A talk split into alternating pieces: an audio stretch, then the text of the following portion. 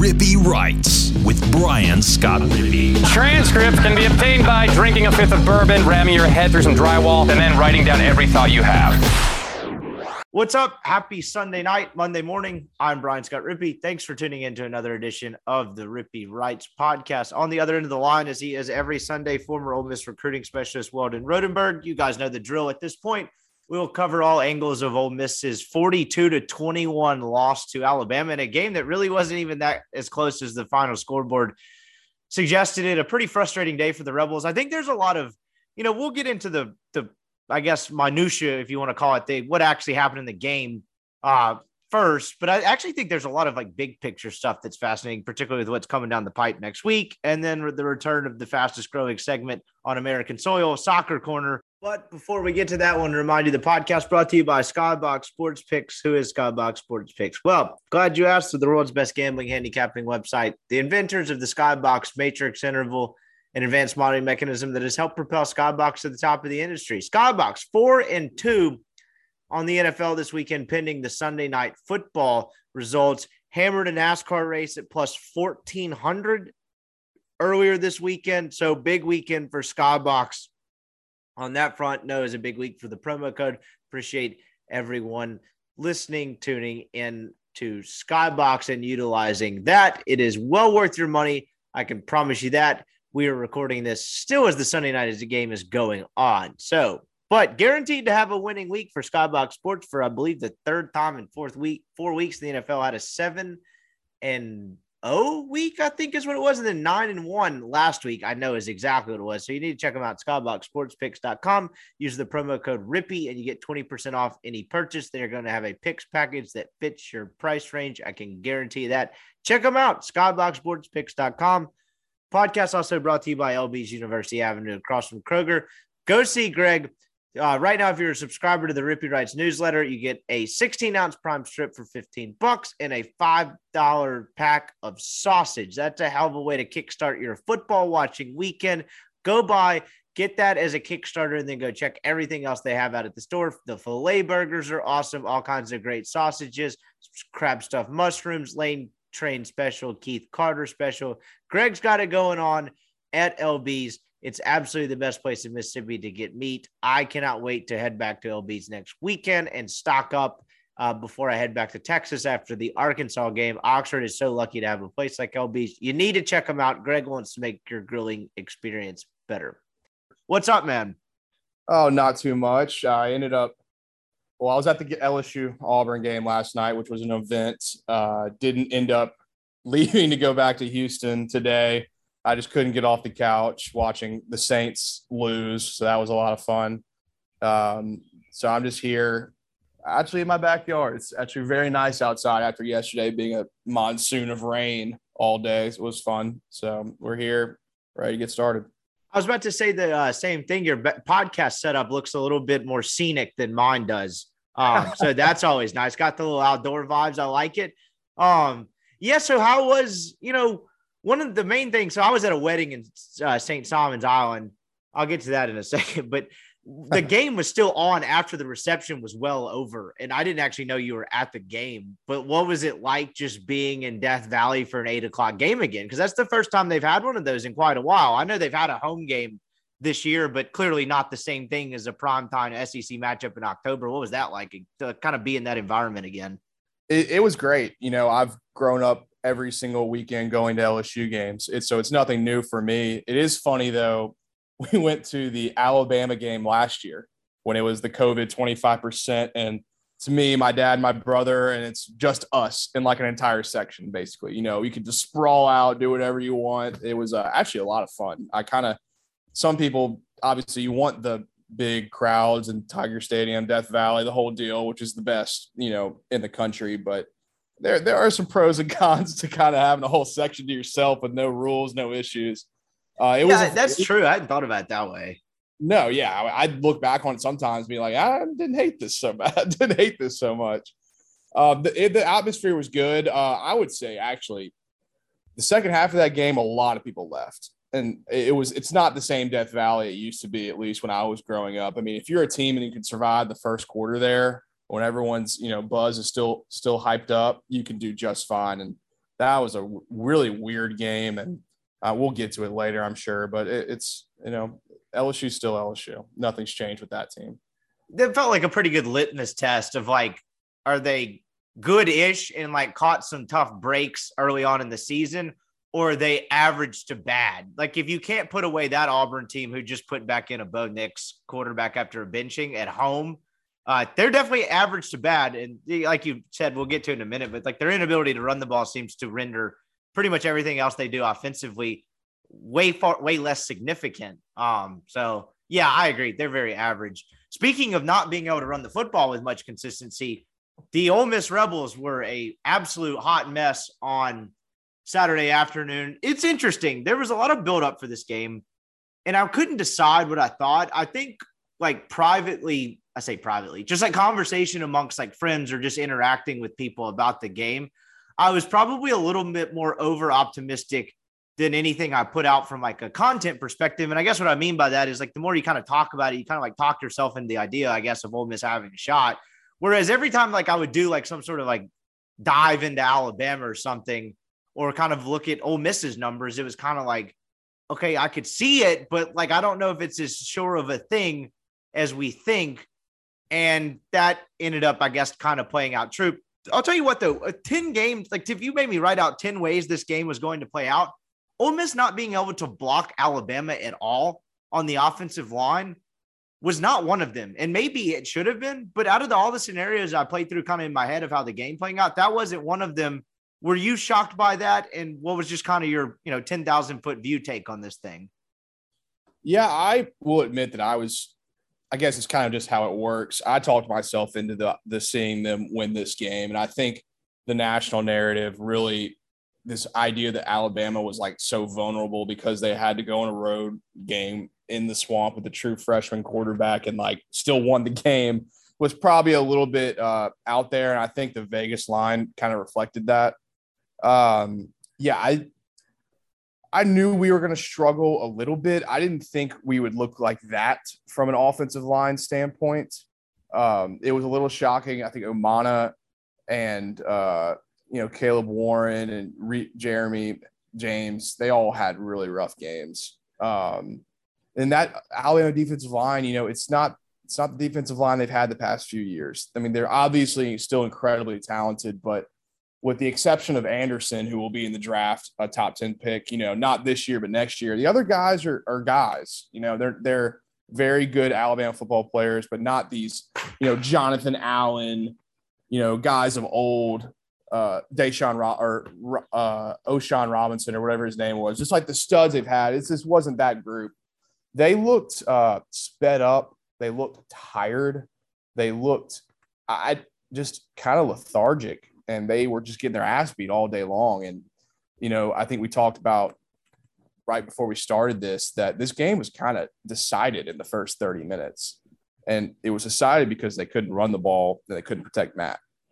Yeah, you're dead on there. And that's part of the talking about Alabama's offensive lines other than Anderson, like just being a dude. Because if you watch the Florida game, he was an absolute freak on the edge against Florida. I mean, like pretty much any good play that Alabama made at the line of scrimmage in the second half of that game, it seemed like he was involved in some way. But you're right, outside of him, they were just, like you said, just kind of dudes, like not your typical Alabama defensive line that you've become accustomed to seeing really for the entire Saban era there, or Saban dynasty, whatever you want to call it. So that was another surprising aspect of it. I guess that's why I didn't necessarily think about it that way, but man, was it ever the case? Like, I mean, they, like you mentioned, they got their ass kicked and, I hate to speaking on things that I clearly have no idea. And clearly I'm not in the head of any of those five offensive linemen, but it appeared that after about a drive and a half or two drives, and they kind of realized that they were getting whipped as badly as they were, it kind of shook them up a little bit.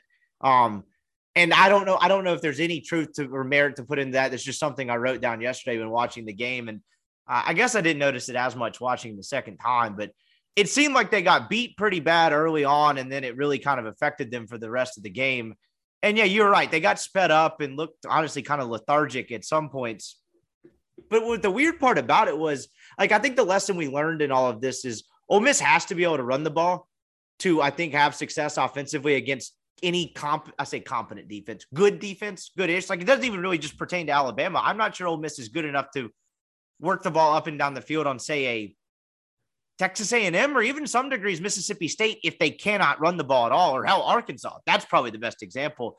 Yeah. I think they have to have the run game going because it's important to their tempo because, you know, when they can pop off that 16-yard run and get up there and run another play within 6 seconds or whatever, talk about wearing down opposing defenses and having them off balance to whereas, you know, yesterday was a little different because Corral didn't have time to throw. But even if you're going up against an Arkansas defensive line, to whereas maybe they're not coming after him every time he drops back to pass, I'm not sure they're good enough to be one-dimensional and just sit back and kind of pick apart defenses via the passing game because so much of their passing game is built off kind of sticking it in the running back's stomach and kind of reading everything based off of that. Like, it's not your, you know, spread it out and go through 3-4 reads on every single snap. So I thought that was the biggest lesson learned. When Ole Miss can't run the football, it's a problem. And I just wonder, do you think that will kind of be something you'll see going forward where, as weird as it sounds with Corral at quarterback, teams will just put 6-7 in the box, sell out to stopping the run, and just kind of dare Ole Miss to beat them going up and down the field through the air? Well, I think you'll see it next week. I mean, this Arkansas team runs a very similar base scheme to what Ole Miss does, where it's a 3-down lineman, 2 linebackers, 6 DBs deal.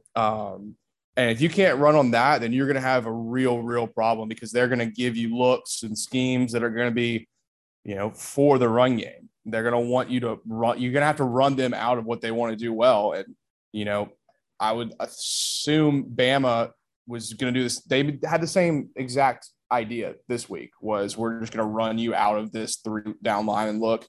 I never really got out of it. I'm sure we'll talk about that. But from just a versatility standpoint, not being able to run the ball in this league, as you've seen with LSU, you just don't win football games. And especially with the way they do it, with all the tempo, all the misdirections, some RPOs, it's just such an incredibly important proponent to this offense. Sorry about that. There's a plane going in the background. I'm outside. But that's everyone says it, and now it's kind of like a cliche term, like, hey, this Lane Kiffin offense, Jeff Lebby offense is about running the ball, not just throwing it around the field. And everyone's caught on to it, I guess, but it's true. You can't run it effectively and just efficiently, you're going to really struggle in this league. Yeah, and you mentioned the misdirection and the RPO stuff. I don't know what happened early on in the game other than Ealy getting stuffed on that 4th down, or maybe they just kind of saw how badly they were being beaten up front. But there seemed to be, even when they tried to run the football in this game, there seemed to be less of the creativity with the misdirection and kind of some of the RPO stuff. I don't know if that's something you noticed kind of watching it yesterday or going back and rewatching through some of it today. I was just very, I guess, unimpressed would be the best way to put it. But a lot of times Ole Miss will have, like in past games and really for most of this Kiffin era through 13, 14 games that it's been, there'll be 4 or 5 run plays a game where it's like, I'm not some X's and O's savant, but that looked like a very creative concept, whether it's someone pulling or some sort of misdirection based off the pre-snap motion. There seemed to be a hell of a lot less of that yesterday. Did you notice that at all? I did. I don't know if that was an adjustment in-game when they realized what was going on or if they were kind of confident in where they were at from an offensive line standpoint, running back standpoint, to where they didn't have to keep incorporating a bunch of counters and different powers and unbalanced sets and whatnot that we have seen. Yeah, I thought it was a little vanilla. Why? I don't know. I can't say. Believe me, they've been on this game for 2 weeks. They were prepared for this game. Despite the outcome, like, they were prepared. Were they prepared correctly? That's what we're here to talk about, you know? So it was interesting. I thought the whole game plan was very vanilla, and I don't know if that was just an outcome of what happened on the first 2 4th downs or if that was the plan to going into it, but I noticed the exact same thing that you did. I know this is – like, I don't – like, I'm not going to pose this question to you as like a – like, dwell on your expertise type of thing, but just as a guy that watches a lot of football – is the lack of counters and the creativity and some of the maybe slower developing run plays where there's a lot of stuff to kind of get to the end result. Is that a product of them getting beat so badly up front? Like, is it off base to say, I guess, they were a little more timid to run counters or some of the more like pulling, slower developing stuff just because of how badly they were getting whipped off the initial snap at the line of scrimmage. Does that make any sense at all? No, it does make sense. I don't know if that's their thought process. I mean, some teams, like, for instance, 2019 LSU, people think it's the best offense ever. I tend to agree. I think 2020 Bama was pretty good too. But 2019 LSU with Joe Brady, they ran two running plays. They ran inside zone and they ran outside zone. That was it. That's what they did. That was their bread and butter. That's how they ran the football. And they had a really good offensive line and a hell of a creative running back to make it happen. Ole Miss wise, they're not so unsimilar where when you're running fast, you know, going up tempo, if you get that first down, you want to snap the ball quickly, you're probably running some version of inside zone. You're probably not running a counter play or a power or a slower developing, I guess you could say, play when you're speeding tempo. You're trying to get cheap yards, 4 or 5 yards. And I think if they maybe look back at it, they're like, okay, maybe we should throw the ball a little bit more on first down, maybe run it on second down. We'll probably get a different look. But when you can't, you know, get lanes on inside zone, it's tough. And if you're just going to keep doing it, you know, it's a similar look. And it just didn't work at all yesterday. It doesn't mean it won't work in the future, but they got whipped. Yes, they did. And, you know, that was another fascinating aspect of it. One of the other things I had written down based off their struggles to run the ball, this is the classic kind of cliched narrative or whatever you want to call it. You know, remember when we talked a lot about in the preseason, because they mentioned it at like 2 press conferences in a row about Ealy getting more involved in the passing game. No, I don't even know necessarily if it's directly that, but I guess what I'm trying to get at is they struggled to run the ball, but that first fourth down conversion, maybe it was the second one. I guess it was the second one because they went for 3 on the opening drive and didn't get the third and got the first 2, where they kind of ran that little quick hitting screen out to Parrish, where they just let everyone coming at them. You know, they kind of played on their aggressiveness a little bit. I thought that was a really nifty play call. Clearly it worked. And if there was ever a time to maybe kind of manufacture some pseudo running yards by doing some stuff like that, whether it's with Ealy, with Parrish, I was a little surprised they didn't do a little more of it, because clearly those guys were just kind of pinning their ears back and like, we're about to whip these dudes up front every time and get in the backfield. I just didn't think they at least tried to maybe punish them for their aggression a little bit, because the couple of times they did it, it worked, but they never seemed to do it at any consistent rate. Right. They tried it one more time in the second half, but it was like a 3rd and 14 screen back to Parrish. I think it was like almost the exact same play. There was not a lot of the outside quick hitting wide receiver screens you see a lot with what Ole Miss will do. And even when Baylor used to play, I mean, they had those Corey Coleman, like, you know, those outside, basically it's just a flip out, those bubble route screens. Wide to the receiver. They did a little bit more in the second half. Hugh Freeze, for all of his faults, was really able to manufacture nonsense running plays and screen plays because to make up for a lack of a running game. And I thought that they probably needed to go to maybe a format like that in the second half or early in the first half, really, because what the situation was, instead of just running inside zone and trying to, you know, win man on man. But there was not a lot of creativity from a getting short yard standpoint, I would say. And I think they're going to have to look at that and realize that that's something they're going to have to adjust to if this offensive line plays the way they do, you know, in the future. Yeah, that's a good point. And that's probably as good a transition as any, just to get into the whole both fourth down decision-making and fourth down play calling. I know that was a huge hot topic after yesterday's game. And you know, you hit on this point a couple of times before the season, or I guess it was actually mostly after the Louisville game, with kind of the differences in these running backs, and particularly kind of contrasting Jerrion Ealy and Snoop Connor from like a running to contact standpoint. Well, you saw it rear its ugly head a little bit on that 3rd, 4th down of the first drive, the one they get stopped at the 5-yard line.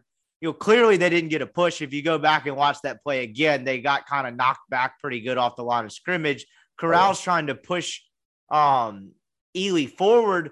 And again, as like a 5'6", 145-pound guy who just does a podcast and a newsletter, it feels silly saying this, but Ealy got hit by that guy and just immediately fell down. Like if he falls, they only needed to get, you know, 3/4 of a yard. Like if he falls forward, there's a decent chance that he gets it, but he gets hit and immediately kind of falls over like a domino almost, just straight backwards and straight down.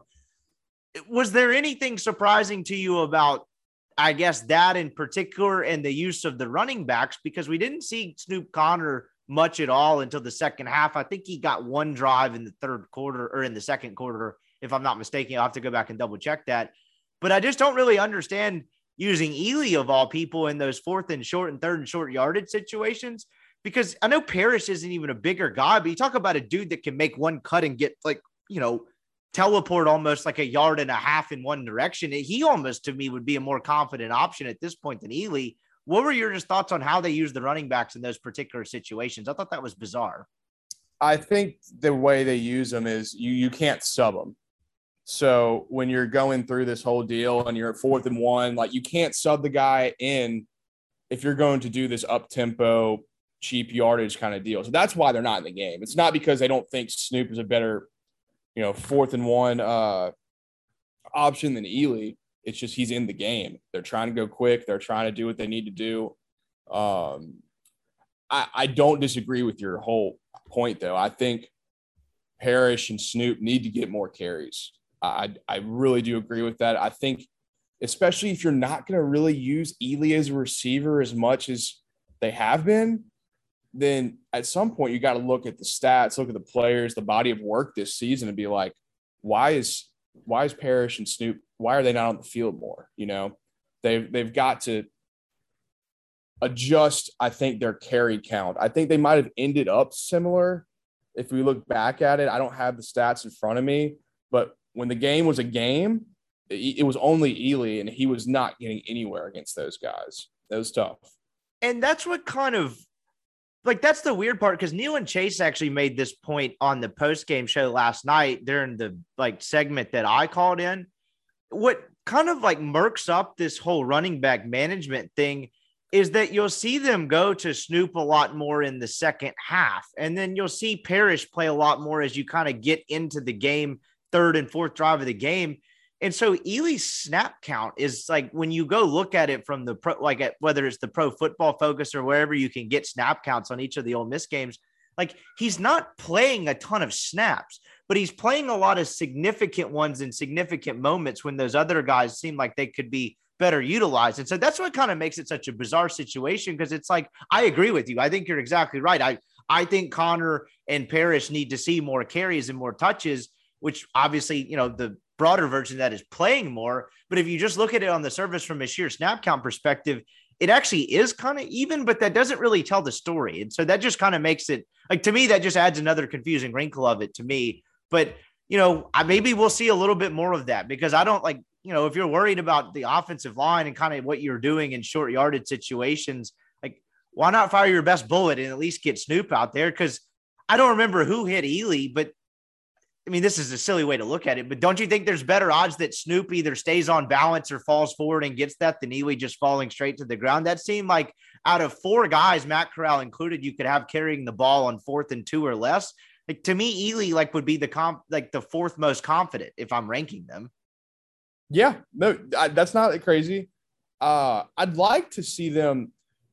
So let me step back a little bit. We talked before this game about the fourth down stuff, and I'm sure we'll discuss it a little bit more on this podcast. But I said before the game, and you know, I'm not the smartest person in the world, but that it was, this game could be decided by how they do on fourth down. I was like, if they go 2 of 7. I got several texts about that, though, patting you on the back yesterday. The people noticed your take on that, so congrats. That is much appreciated by those who listen.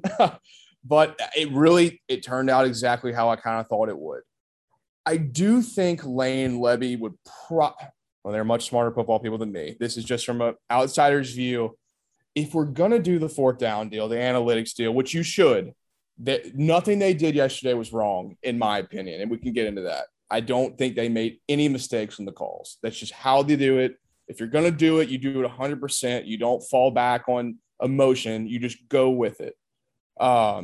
But you don't necessarily have to go up tempo fast on fourth down.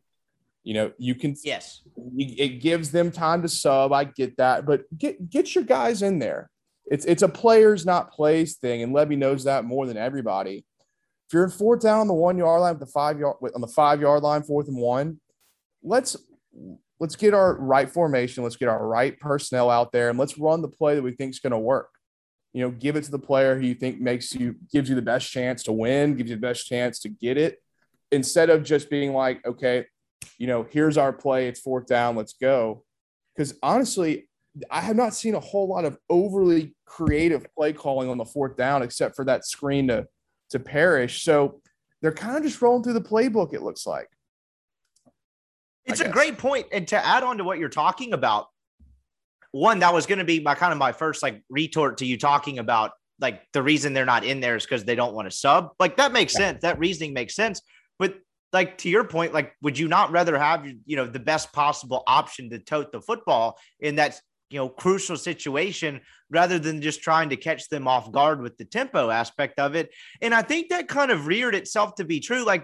The point you just made, if you needed video evidence of that, is it not the 4th down on the 2nd drive or the 3rd drive, whenever it was, where I can't remember who caught the ball just short of the line to gain, but Ole Miss didn't even huddle. They got up to the line very quickly and got up to the line of scrimmage, looked over at Kiffin, and clearly there was a ton of dialogue about what they should do and what they should formation they should be in. And they switched guys, and then Drummond ended up coming to the H-back slot. And so they wasted, they used 15-ish seconds kind of trying to communicate with the sideline to get in the right call, where it felt very rushed. It ended up being the one where Corral gets flushed out to the left and then just throws up the prayer 8 yards down the field out of bounds to Braylon. Are you really catching them off guard when you're taking that much time to switch up what you're doing? I guess kind of adding to your point there, it seems like you would you'd be better suited using that 12 to 15 seconds to sub, get the right play in, rather than just trying to catch them off guard, because it looked unnecessarily rushed and disjointed, and boy, was the result a disaster. Yeah, I mean, I totally agree, but I guess an important point is this is all moot if they could block Alabama. That's also true. Everything we'll say after that, talking today, is moot because there's no scheme for not being able to block. It's who cares is that running back if you can get a block on one of these defensive linemen, because, they'll just be in the end zone instead of having to worry about if they're going to fall forward. But you are correct. And I think the point about, that communication from the sideline, it happens all the time.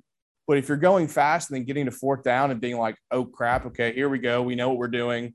We're going to go for it. Let's get the play in. But why don't you just get the personnel in too at that point? Just get the guys you want in the game and see where it goes from there. I mean, I know – and like I just said, the play didn't work out because Corral was scrambling for his life, but maybe if they have a different deal in there, it works a different way. It's a lot of hearsay, a lot of 2020, but there was definitely a thought process and mindset about those 4th downs. I don't know if I loved. Not the calls, go for it. I'm all for it. But just kind of the execution of how they were going about the 4th downs. I would look at it if I were them, which I'm not, so who cares, but still. And that gets into the decision-making aspect of it, where I made the mistake of – so Lane Kiffin kind of called this in his opening press conference, and I can kind of see both sides of this. I say opening press conference, I mean the day he got hired, where someone asked him a question about his use of analytics in football or whatever, and he talked about how, get ready to rip me, I think was his actual quote, talking to us media types about – there will be times where people will be upset with it because the outcome is not desirable, but he's, trusting the numbers and the analytics and the process. And he reiterated that a little bit in his post-game press conference yesterday. But what I'm confused about in that sense is it, I'm not doubting that he's looking at analytics and there's numbers that tell him what to do it, but the analytics seem to tell him to go for it every single time. In fact, the one time he didn't go for it was the one I didn't understand. You were down 28-0 or 35-7 or whatever it was, had 4th and less than a yard inside your own 10. Why not go for it inside? Yeah. Their own 10. Why not go for it there? The game's pretty much over. You're kind of just hoping, I mean, you have to score on that drive to have any sort of a prayer, and a punt is definitely waving white flag. That was when I didn't understand. So I agree. I didn't disagree with any of his decision-making, but is it like I find it also like it could be possibly he's hiding behind the whole analytics thing every time because he's just going for it every single time. Like, do you think the analytics are telling him that every single time, or there's part of it just like the hell with it? We don't want to punt back to these dudes. So when everyone says like the buzzword, you know, analytics, it's the book. And he's mentioned it and he's talked about it. And we used to help set up the book for every game. They look at the book. I mean, Matt Lindsay has the book on the sideline. That's like kind of his game day job, is he's out there with the book telling Lane, you know, when it's third down, like the situations or what's going to happen when it comes up to fourth down. The book doesn't always tell you to go for it. It does not. And there might have even been times in the first half where it said, don't go for it. But most of the ones the first half were probably go for it. I really do think so. Time, situation, score, and just fourth and 2, trusting your players, all that combination with the numbers, the math ends up probably going for it more than not. But it doesn't say to go for it every time, even though they are. It's not directly correlated. I think that's just what he wants to do, the way he wants to play. And I think his post-game press conference really kind of explained everything you needed to hear about it. You know, they weren't doing that because it was at Alabama. All the, you know, Twitter heads were on, you know, everybody and their mom was saying that like Kiffin was coaching on tilt. He doesn't know what he's doing. He's out of his mind, but they have no idea what they're talking about. He would do this if it was Austin Peay, if it was Tulane, if it was Liberty when they play him next, LSU, Auburn. It doesn't matter the opponent, the stage. He wasn't doing this as some FU to Nick Saban and trying like so hard to win this game. He was doing it because that's what they've adopted scheme wise. That's what they want to do. They look at the book, they think about it, they see what the numbers say. He makes the final decision. They have a quarterback who's still the best in the country, and they just go about it. There was nothing wrong with really any of the decisions they've made on any fourth downs. It's just how they're going to do it, and the fans you just gonna have to get used to it. You can't just bitch and complain because the outcome wasn't what you thought it was going to be. That's just the game plan. I mean, Scott Lee, if you would have watched some of the LSU coaching decisions over the past few weeks when they're punting the ball and kicking 50-yard field goals, you'd be like, thank God we have this guy and he actually knows what he's doing, unlike, you know, Mike McCarthy lying to NFL media saying he was studying analytics in his mom's basement before he got the freaking Cowboys job. Like, this is the real shit. We actually know what we're doing. And just because it doesn't work out doesn't mean it's wrong. What is the book? Like, as best as you can or able to describe it, when you say what is the book, what is that? What is the process of like creating it? What is the book? How would you describe that to someone that would have no idea? Well, if I was better at my job, I probably would have been around the book more and actually wanted to put it together.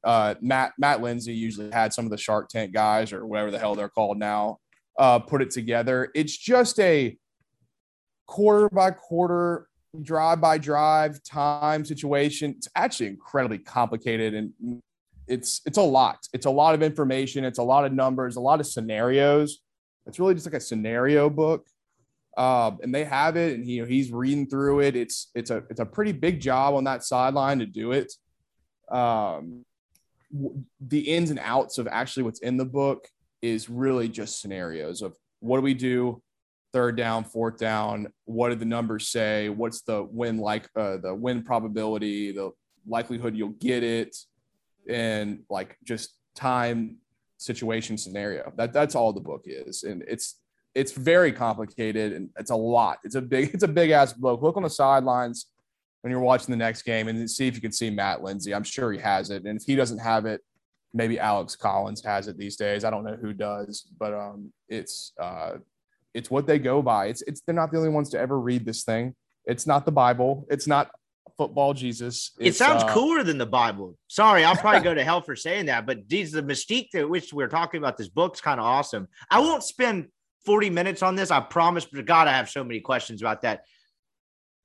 Is this book a creation of Ole Miss, or is this something they got from somewhere? What is, how does this work? It's a company. I think a company has all of the IP, and maybe for the next podcast, I'll call Matt and ask him a lot about the book, and I can give better answers. It's not an Ole Miss creation, a Lane Kiffin creation. It's a company that does it, and they kind of week by week, you know, kind of put it together for the game plan, and then use their numbers and analytics and whatnot to formulate how they're going to decide what to do. So but it's way more than just fourth down. That is a very, you know, that's a part of it, but a lot of it, it's like towards the end of the game, like, should we let them score? You know, where do we get the field goal from? You know, is this an onside kick moment? It's got a lot of different influences more than just fourth down. And a lot of that stuff is way more important than just deciding when you're going to do a fourth down. You know, it's about, like, when do you call the timeouts at the end of the half or in the game?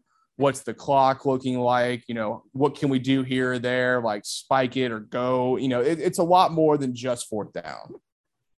Okay. So that's kind of where the confusion is. You talk about, like, all the, like, Twitter talking heads or whoever talking about how, is that a new word? There's a new slang word amongst the youth that pops up every, like, 9 months that don't follow now. It seemed like tilt. And that's the first I'd heard of that used in that context. If you remember correctly, tilt was my ticket to get into Jersey Thursday back in the day. RIP to tilt.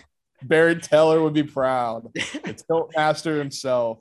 Oh, I still have a rubber tilt shot glass that I got from Goose Moss. So shout out to Goose Moss. I didn't figure he'd come up on this podcast. RIP to the real tilt. I didn't understand.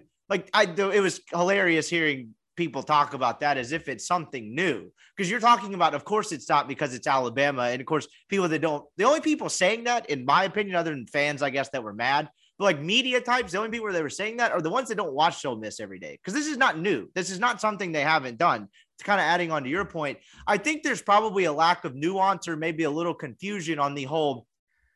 He's coaching that way because it's Alabama versus he's not going strictly by the book. Like, I think there's a difference between the two things. Like, he's not adhering strictly to the book because it's Alabama, but I don't think he's also, like you mentioned, going by the book at the same time. And I guess the evidence I would propose to suggest that is, you mentioned it being a big book, a lot of scenarios. Well, what did we just talk about? We talked about them going in a hurry to try to catch opponents off guard. There's no way they would have time to kind of reference the book every single time and make a sound decision off that while getting a play in like 9 seconds. Like, unless they're doing it way ahead of time, right? There's no way they can reference that every single time. No, they do it ahead of time. You're kind of looking at, you're going through it, reading it on like second down. You're like, all right, third down, here we go. Here's what our situation will be on fourth down. It's probably relaying to everyone's headsets like, hey, 4th and 2, we're going. 4th and 5, we're punting. That's how it is. It is ahead of time. It's not like, okay, it's 4th and 2. Let me flip to the page where I can figure out what we should do here. It's ahead of time. They're practicing ahead of time. But back to the point on Alabama and going for it because it's against them. If you remember against Indiana in the bowl game, they punted the ball and kicked field goals a ton. And Kiffin, after the game, I think I remember him saying that even when the book told them to go for it, he was just kind of reading the room, kind of the game. The defense was playing well, didn't have a lot of guys out there like Ealy and Elijah and whatnot. So he kind of went against it. He's like, you know, we're going to kick some more field goals, punted a little bit more than we probably would usually do, but that's just the scenario of the game. And Alabama was no different, and no other game for as long as he's coaching football will be different. He will do this to the T with all the analytics and whatnot for every single opponent. It doesn't matter who, when, or where. And so the last thing we'll kind of spend on as far as the fourth down part of it was the thing you said at the very beginning was, I didn't disagree with any of them. I'm right there with you. The decision to go for it, I didn't disagree with any of them. Actually, like I mentioned a second ago, the only one I actually disagreed with, and not that it really mattered, but you were down 28 points or down 21 or whatever it was in your own territory. It's like, you know, Gary Danielson was like, you know, maybe he just doesn't want to demoralize his guys. It's like, who gives a shit? Like, at least, like, you know, you still have a mathematical percentage chance of winning the game at that point. Like, why not at least try? What do you have to lose? Who cares? Like, that would be the final nail in, like, the win percentage coffin if you didn't get it. But that was the only one I disagreed with. So I'm with you. I didn't disagree with any of them, because of how the defense was playing, because that's kind of what they've always done. And two, they were never going to win this game not scoring on any of their first four possessions. If you told me before the game, Ole Miss is not going to score on either of its first 4 or 5 possessions, whatever it turned out to be, I would have told you they lost and it wasn't close. And what happened? They was lost and it wasn't close. So I didn't disagree with it either. And so I put something out there on Twitter. This was a point I got started on a second ago before I got sidetracked, which you've done enough podcasts with me now. That's pretty much just how this shit goes. He mentioned this in his opening press conference, talking about like, get ready to rip me or whatever. And you saw those like takes, not that they matter on the internet and everywhere, kind of manifest itself where people are mad at it happening, where one, this is not new, but like I put out something regarding that kind of being a smart ass. And it just got to the point where there's no nuance in it. Like I had some guy arguing with me about like, you media types never want to criticize Kiffin. The play calling has been terrible. It's like, dude, can you read? That's not what I'm saying. I'm saying the decision to go for it on 4th down is correct. I agreed with said random Twitter asshole. Like, I didn't think the play calling was great, but those are two different things. And so I didn't disagree with the decision making, but the way they played it, like you mentioned, tempo is another aspect of it. And then to me, the third one where they ran the little like not lateral option, Corral did lateral, where they ran laterally the option play instead of running it at them. That to me was the most concerning part. And if you didn't already know at that point, that's when it was like, okay, this is not going to go well for the Mighty Rebels today. They are scared to run straight at them because they're getting whipped. That was one of the more telling plays of the game to me. So I thought the decision-making was fine, but the play calling was not great. And that gets into a whole nother area where it's like, you know, who am I to sit there and like question Kiffin and Levy's play calling? I don't know what the hell I'm talking about, but just naked eye, it seemed like yesterday they were a little bit flustered to a degree from a play calling standpoint with how they were beating. Flustered's the wrong word. They seemed like they didn't necessarily know where to go next once they realized how badly they were getting beat. Right. Everything you said is correct. You know, these things aren't mutually exclusive, the play calling and, you know, going for it. They're the right decision. We can question the outcome because of the play calling, which is, I guess, you and I's job doing this. They know exactly what they're doing. These people are really good at their jobs, and we've seen that for the majority of time there at Ole Miss. Yes. We're not questioning that they don't know what they're doing. All we're saying is at some point after it doesn't work, maybe there's got to be a thought process of, we're doing the 4th down thing, short yardage. We don't trust our offensive line. Like, what's next? You know, like you just said, what's next when it comes to this kinds of stuff? Is there some adjustments to be made? They're probably it's such an overused term. This whole idea that you're just going to go into halftime and make like these ridiculous game-changing adjustments on both sides of the ball is ridiculous. It's just not how it works. They just couldn't block them. And they couldn't block them. They couldn't get these 4th down calls. These guys are incredibly smart. It just didn't work out. That it's as simple as that. I wish I had looked this up before before we did this podcast, and I probably will. I'll probably put it in Monday's newsletter, which may be out by the time some of you are listening to this. But your point regarding that made me think of something, and it was something I actually thought of yesterday as well. I'm not like excusing it or apologizing for the coaching staff on this behalf because it is their job to kind of know what's next. But has this happened before? Has there been a game in the Kiffin-Levy era where they've gotten whipped so badly up front that running the ball was not an option and it completely disjointed everything else they were trying to do? You know, hand up, I was on a golf trip last year and was fresh off starting this job and a layoff from like this whole sports media industry thing. And I didn't watch much of the Arkansas game last year because I had the pre-planned trip, but 9 of the 10 games they played last year, I watched start to finish. So that may be the one, but if you can think back, has this happened before? Have they gotten beat so soundly up front that they could not run the ball to the point of whatever they averaged 2.1 yards a rush yesterday? Like to me, maybe part of the reason they were a little off balance and not knowing what to do next was this hasn't happened yet. It didn't happen against Alabama last year, and I can't think of another time. Do you think that could have played into it? Yeah, I think that's very fair. I mean, Arkansas last year, I guess so, but I wouldn't necessarily say so. I think it's so hard to tell because of how bad the defense was last year that what they did on offense game plan wise was probably a lot different than what they're trying to, you know, work on this year. But no, I don't think it has happened where you haven't been able to run the football consistently. And by running the football consistently, it's all about efficiency. It's not about the yards. It's about, are we getting 4 yards when it's 3rd and 3? You know, are we getting 5 yards on first down, 4 yards on first down? Not just running for 200 yards every game. That's not the point of what they're trying to do, really. And sometimes that has happened because they've been able to do it pretty consistently. But no, I think that this was probably a little eye-opener for the rest of the season on, we're going to have to figure out how to adjust or have a plan in place for when it falls apart like it did on Saturday. Yeah, that's a great point, because, you know, one of the things I had written down in this notepad from watching the game the first time, where shit kind of went awry for this offense. It's weird to say Ole Miss's offense worked at times yesterday, but there were drives that looked fine. You know, the opening drive was fine until they got down by the goal line.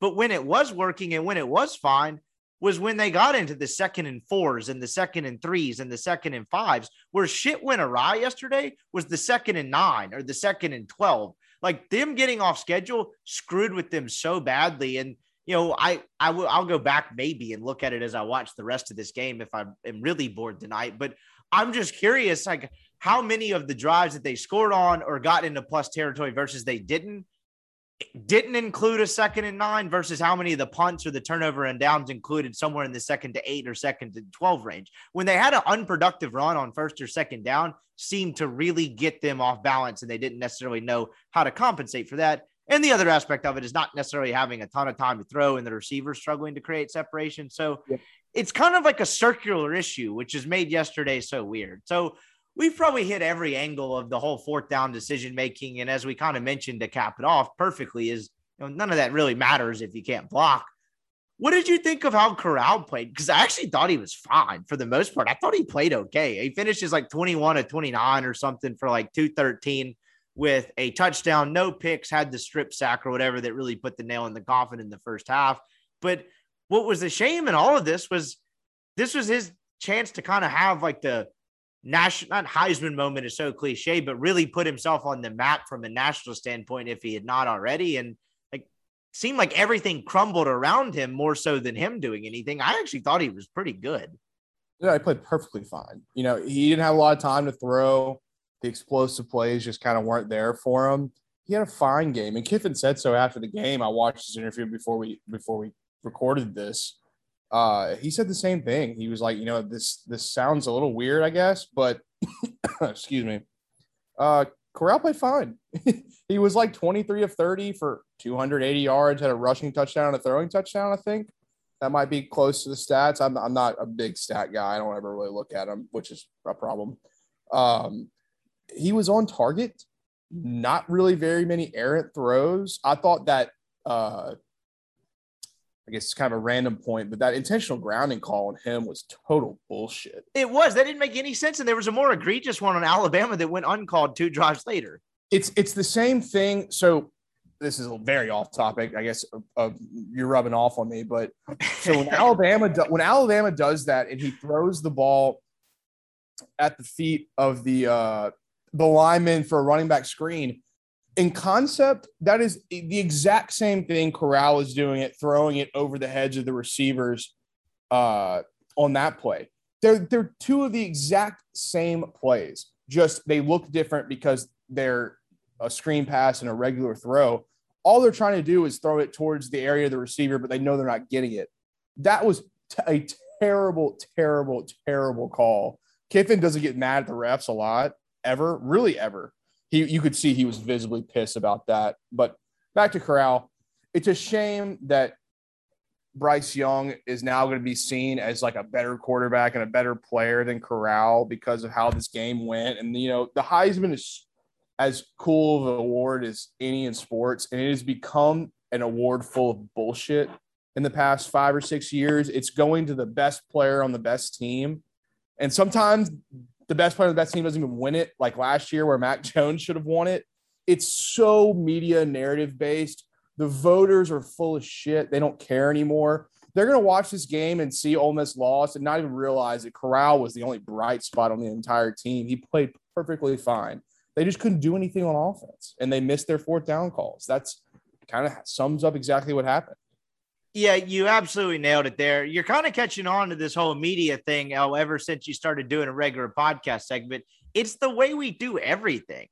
It's the way the MVP in football has become. You have dudes doing podcast segments after week 2 in the NFL about who's the early MVP leader. I mean, you had Russell, you talk about the whole, I mean, how many times on Sunday Night Football did it get mentioned last year that Russell Wilson's never received an MVP vote? It's like, it's September. Why are we talking about this? Same thing happens with the NBA MVP and everything else. The way this stuff is covered, and I think like take culture has not tainted, but really just diminish the logical process in which some of these awards are selected. I think you're absolutely right in that. And not that it really matters, right? Like none of this stuff matters in the end. Of course, Matt Corral will remember winning the Heisman for the rest of his life should he end up doing that. So like, yes, it sucks for the kids in some ways, but like grand scheme of things, none of this matters that much. But I think you're dead on in that sense where it's like that, like the way we do this and like narrative based, again, that kind of contradicts my whole shtick I had last week about how like, you know, narrative doesn't necessarily mean it's untrue. In this case, everything about like whole Heisman narratives and stuff is untrue. So I agree, but I thought he played fine yesterday. And it's a shame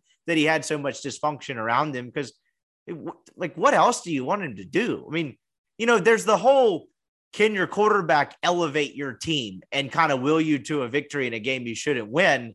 Like that's all well and good to some degree, but when you're not having the ability to set your feet and throw and like they are not blocking for you and you have no run game, that like that whole deal doesn't really apply. I don't know what else you could have asked from him yesterday. Like to me, that was about as well as he could have played given the circumstances he was dealing with. One last point on the rushing thing before we get to the defensive side and then kind of some big picture stuff.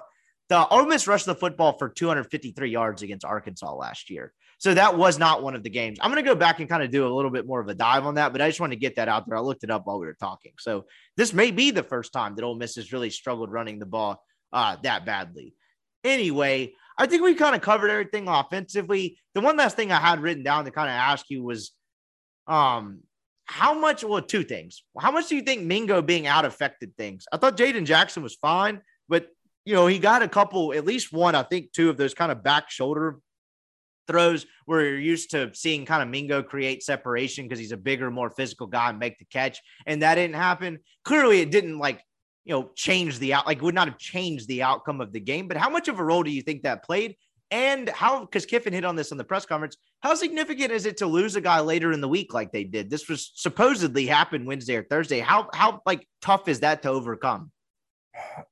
The first point, yeah, I mean, it definitely hurt not having Mingo out there. I saw some thread, and I had to comment on it because, you know, I like to let people know Vegas-wise, like Mingo being out did not affect the spread of this game. Good point. That's a good way to look at it.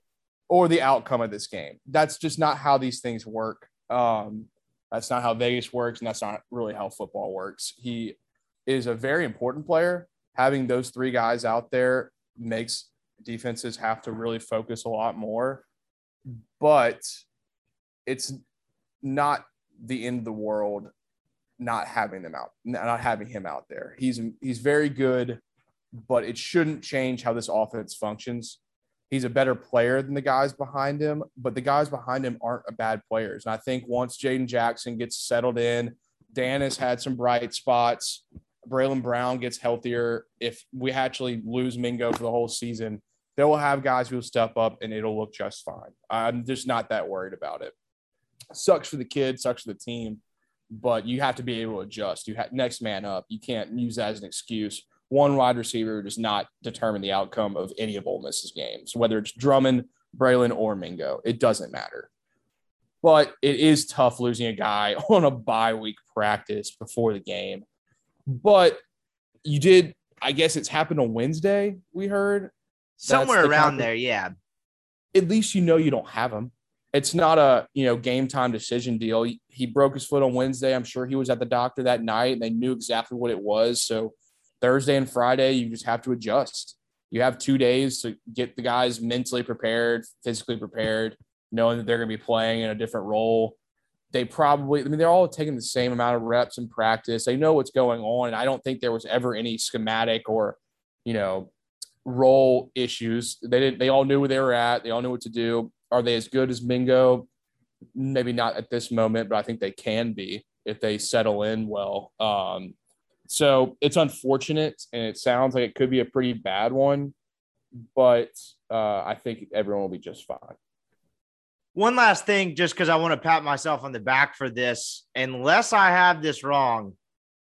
Yesterday, this doesn't have anything to do with what we were just talking about. We'll get back to the point in a second. I believe yesterday might have been the first time Ole Miss has rushed for fewer than 100 yards, and I think it's actually 120 yards as a team in the Kiffin-Levy era.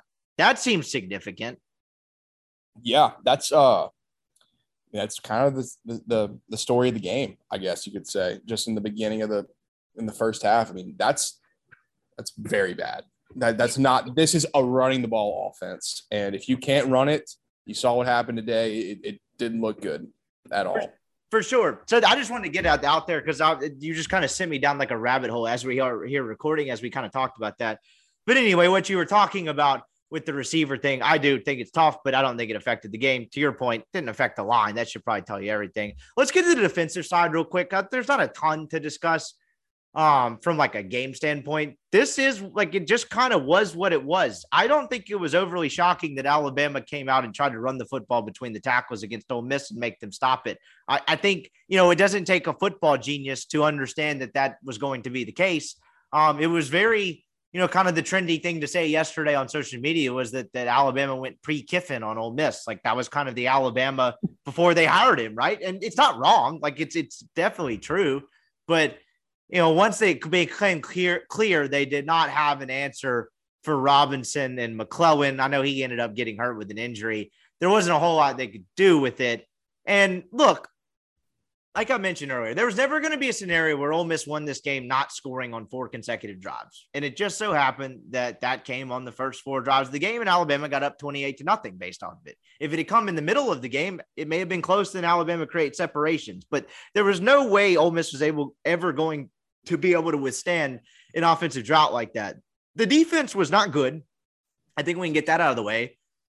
But at the same time, 3 of the 4 scoring drives that led to 28 points in the first half started in plus territory. They allowed the 95-yard drive to open the game. But if I'm not mistaken, that every other one, so you had the 4th down in plus territory that led to a score. You had the 3rd one on the option play that led to a score, and then the strip sack led to a score. So that was the 28 points they scored in the first half. The one time Ole Miss punted the football and Alabama started on their own 25 or 30 or whatever the hell it was. To the defense's credit, they got a stop when they were down 14-0, which at the time when you're watching the game, you were like, hey, this is a big stop. Like they had to have that. I remember thinking, if Alabama scores to make it 21-0, this shit's over. So right. I don't blame, like this does not change my opinion that Kiffin made the right decision from a decision-making standpoint on the 4th down stuff. I'm just like, I'm a little conflicted on how to evaluate the defense. One, there are going to be teams that run them out of the 3-2-6. We've talked about that before. We knew that moment was coming. I think we identified Alabama, Arkansas, and A&M as potentially the 3 teams that would be the most likely to do that. Yeah. They clearly have to do something different. But what did you think of how the defense played yesterday? We'll just start the same way we did offense, a 10,000-foot view. Clearly it wasn't great, but they had moments of resistance. And, had the offense kept pace, they probably would have played decent enough to give them a chance. I didn't think it was the teetotal disaster that it maybe seemed watching it the first time. Yeah, I mean, they could not stop the run. They were just getting bullied up front, which – with this 3-down lineman deal, if they're not superstars or really good players, that can happen. And they're not bad players. We have some decent personnel at the defensive line, but they really got bullied. But I'm not going to say that they were total trash because I don't think that's necessarily true. They didn't give up a whole lot of explosive plays, which is what this defense is designed for. The DBs played all right. The Alabama receivers got a lot of separation, and they had some really good scheme to do that. It wasn't overly complicated, but they played well. Some pass rush was better than I thought it might have been here and there. They just couldn't complete the play. But I don't think that we are seeing the defense of last year. The defense of last year was maybe the worst in the whole entire all 140 whatever teams of college football. To add on to your point, not to be the well, actually, I think they were literally 129th. Or 130th. Right. There's only 130 of them. Yeah, I was at the bar with some of the GAs one night, and I was trying to explain to them that, like, I've seen worse, and they're like, no, you haven't. Like, this is the worst. Like, they are ranked last. But they're getting better. It's just really tough when Alabama is playing with a lead like they had, with short fields like they had, no pressure, no play calling pressure at all. I think Bill O'Brien called a pretty good game plan. I think they knew exactly what they were going to do, and they ran it to perfection. They're incredibly good. I don't think this is a reason to panic about the scheme at all. I think Kiffin made a decent point, maybe a patting DJ on the back a little bit, or trying to help him out from a mindset wise, but Bama kind of had to earn their scores. You know, yeah, they did run it pretty efficiently and pretty easily, but if you remember last year, it was like slicing butter. I mean, they got some third downs, some fourth downs, and, you know, they were short yardage and they couldn't adjust well, but I don't think that they were as horrible as maybe people watching the game would think. I think you nailed that. I think that I'm not even sure if, like, I was trying to think of a good way to articulate that. I couldn't agree more. It was, they had to earn it. There was some resistance. Like you mentioned, slicing butter. It never really looked like that yesterday. Were there times where Robinson ran it up the middle and it was like, holy shit, he's just pumping through for 12 yards after they're trying to tackle him? Sure. Yeah. But it didn't happen on every play. I think some of it's optics, but some of it's real as well. Like you mentioned, like I've seen worse before, and it wasn't talking about last year's defense. Last year's defense was certainly statistically worse, but there were times where that 2018 West McGriff defense certainly looked worse. It's the example I use all the time. If you listen to the show for a while, where how many times in 2018 did someone throw a ball out in the flats or something, and the TV screen couldn't panorama if they tried to find a defender? It's like, are they still playing? Did they stop the whistle? Why is there no one in the TV screen with this guy? So, like, there's differences in how it looks, even if the end result is not the same. And I think that's probably talking about yesterday. I think you nailed it to where they did have to earn it. And this that would be tough if Alabama was playing A&M next week, and A&M's defense had to defend them on a short field on 3 of the 4 scoring drives.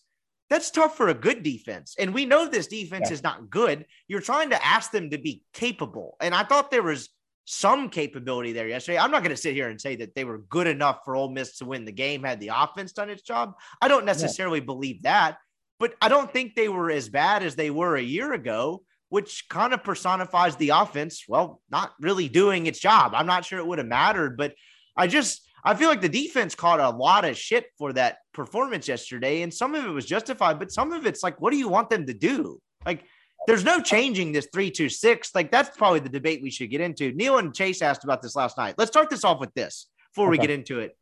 I've texted this to you before we started. Austin Keys started as a third linebacker yesterday.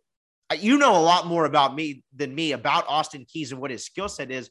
What did you make of that? I just thought it was confusing. It appeared he started in place of A.J. Finley, but for as much talk as there was about the 3-2-6, Ole Miss technically had 3 linebackers and 5 defensive backs on the field for part of the time yesterday. Yeah, you text me that. That's interesting because I didn't really pay attention that closely to who was on the field on defense. I tried to, but I didn't notice it until today. When you brought it up, I was like, damn, you know what? He really was on the field a lot, and I haven't seen a whole lot of him and Campbell combinations, so that makes sense that there was 3 out there. A 3-2-6 can be your base, but that doesn't mean you're playing it the entire game. You're probably going to keep the 3 down linemen look because it's a lot more difficult to adjust to having 4 down linemen and what's going on in the back compared to just flipping around what you got in the back with the 3. But that is interesting. I didn't know that until you talked to me about it. I think you're going to see a lot more of him. He is a very physical player. He's a great downhill guy. He's young and still getting used to everything. He's grown into his body a lot. He looks really good in a no homo fashion. But I just the idea that like these guys are running out there and like it's going to be 2 linebackers, 6 DBs, and 3 down linemen on every single play is just not how football works. That will be their base. That will be what they run their stuff out of. They will do it from different looks. but they are going to adjust packages. You might have a dime package out there. You might have different personnel, which means different things. But they're not going to just keep running 3-2-6 every single play. Like, that's just not how football is done. Also, you don't just scrap your defensive game plan in the middle of the game. You can't do it. You don't have time. You don't have the ability to do it. So you kind of got what you got when you're going into the game. And I've said, I just don't think they played that bad. I think they were put in a terrible situation by the offense just not having the ability to run the ball or get the fourth downs that they are going for. I mean, they only gave up 7 points in the second half. It was, 42? So 7 points in the second half? I mean, I don't know. Some of that's, of course, the play calling, but you're right. I don't think that's completely worthless. I don't think that's a completely worthless number. It's not. I mean, you think Saban doesn't want to score a lot of points against Kiffin and Ole Miss? That's not true. So they finally kind of settled in.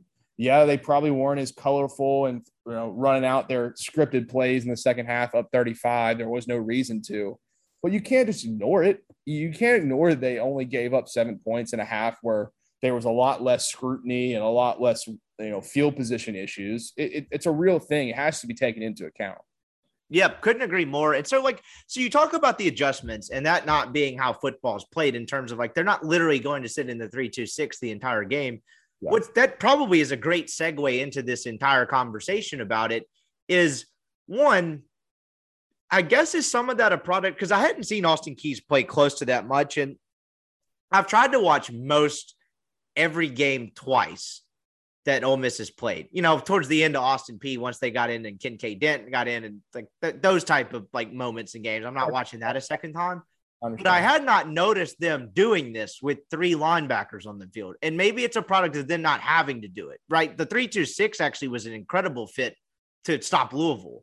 It didn't necessarily matter against Tulane or Austin P as much. And so I think your point about how that's just not going to be the case every time is probably something that will prove itself out now that they're actually playing real opponents every week. But to kind of transition that and spin it forward a little bit, this was something we talked about on the post-game show last night. How much adjusting and how much changing can they do? Because most of what we've seen so far is just who's on the field at linebacker, who's on the field on the defensive line, or who's on the field in the secondary versus having one more defensive line out there, one more linebacker. You get my point. As it specifically pertains to the defensive line, because I think that's the crux of this debate. Yes, they're going to be run out of the 3-2-6 at times, like they probably should have been yesterday, or maybe they were. I don't know if that was the reason for it. How much can they do? Because you're not getting a lot from those two JUCO kids. We've talked about Aiton. He seemed to play more than Gordon. I don't remember if at all how much Gordon played yesterday. But when you go down the list, in terms of defensive linemen, this is just me being a media guy guessing, defensive linemen that they trust, I can only name four. And so if that's the case, how much adjusting can they do with as limited as they are, particularly on the defensive line? How much of this do you think is just kind of is what it is? I don't think you're going to see them go into the Arkansas game and now all of a sudden have a different defensive game plan.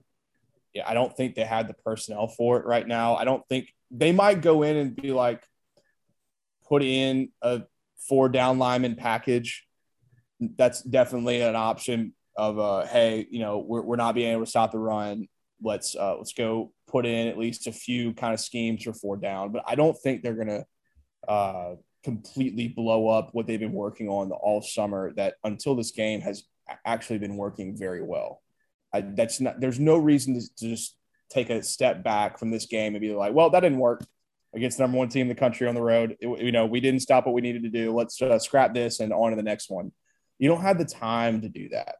You can't just put in a completely new defense in 1 week to prepare for another team. You wouldn't do it. And I think they like where they're at.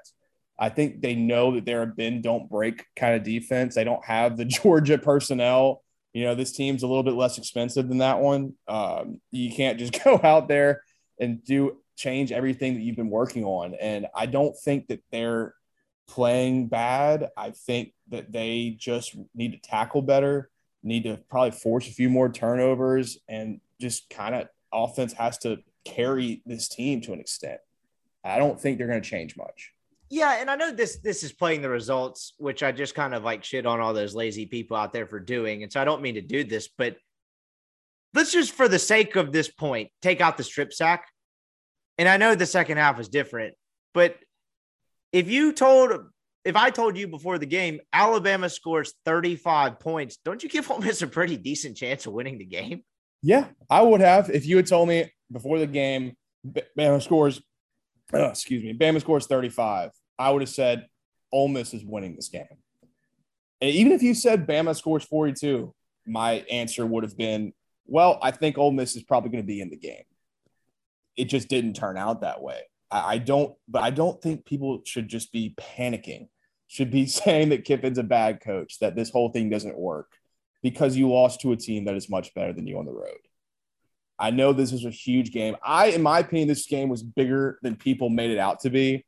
I thought this was an opportunity for Ole Miss to go in and like really have a chance to go to Atlanta and maybe even the playoff, with just how this whole thing's wrapping up with teams not being that good around the country. I thought this was a huge opportunity, which is why I was so, I guess disappointed, frustrated with how it turned out. But that doesn't mean that this can't be a successful season. That doesn't mean that you just scrap everything that's made you successful to this point after a loss like this. That's not how they will operate at all. They will get back up for it. People that think that they're going to come into this Arkansas game like beaten up and sad and disappointed have no idea how badly Kiffin wants to beat Arkansas. No, absolutely no idea. There will be no, I guess, what's the typical word to use? Let down, whatever you want to call it. I don't know if you can call it a trap game because Arkansas will still be ranked, but let down, trap game, those very big hard words that I for some reason can't remember. That will not happen for next week. It will not happen. He wants to beat them maybe as much or more than Alabama, just with the way last season's game went. I promise you that. So we'll see. They'll adjust. They'll figure it out. I'm not that worried that this is all going to go downhill from here. Yeah, I kind of am with you on that. It is going to be a bit of a gut check for both programs. And I think this is a good way to kind of put the Alabama game part of it to bed and kind of spin this forward before we bounce around to some other stuff. It's like, they're going to get the same test next week. It may not be a more like as potent of a version, but Arkansas is going to try to do the same things.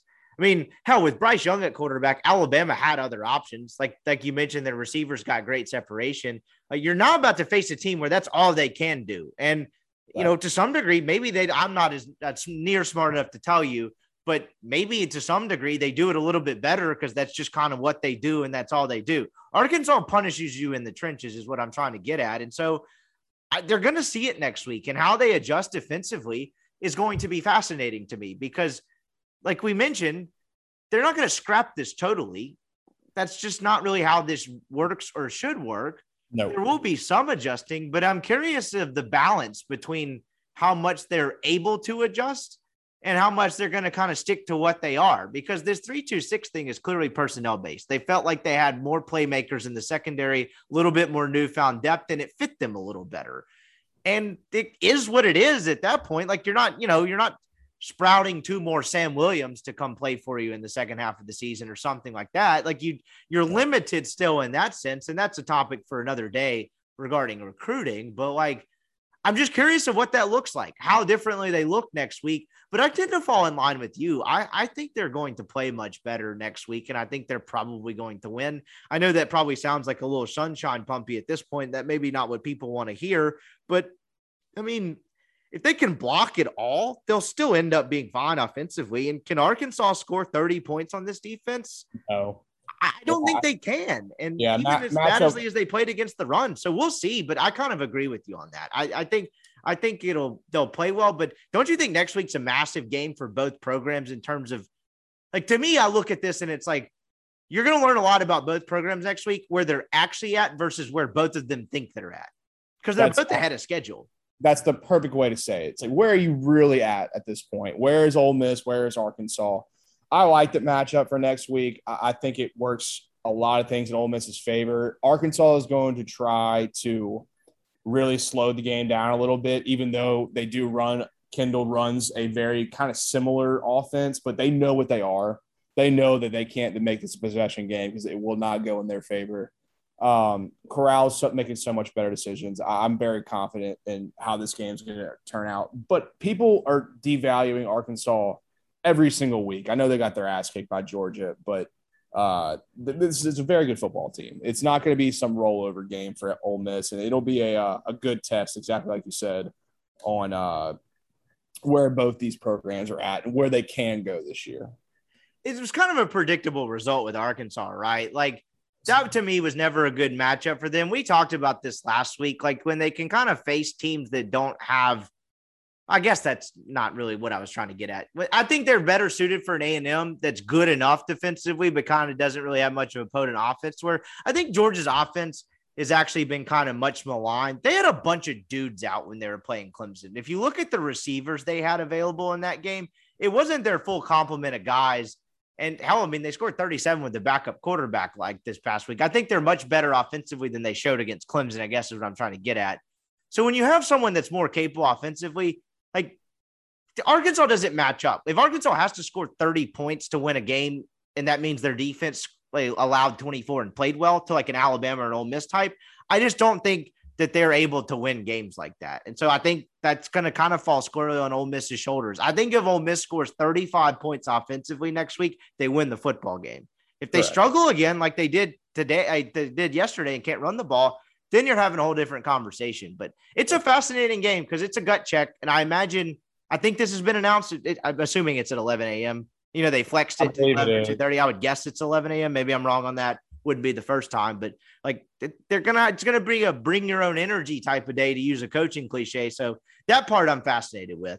Let's I didn't really have any other takeaways in this game. Ole Miss did in short spurts kind of put some pressure on Bryce Young. It was not consistent enough to matter. I mean, when it mattered, he had time to throw. I think they did register 3 sacks, but I don't know. I think the other aspect of this, probably the last thing to hit on, do you think this game would like affected Kiffin at all, from the sense that I don't think the 4th down decision-making was emotional based on who he's playing, but you kind of saw a bit of a flare about him that you didn't see, the whole throwing the headset off, get your popcorn thing.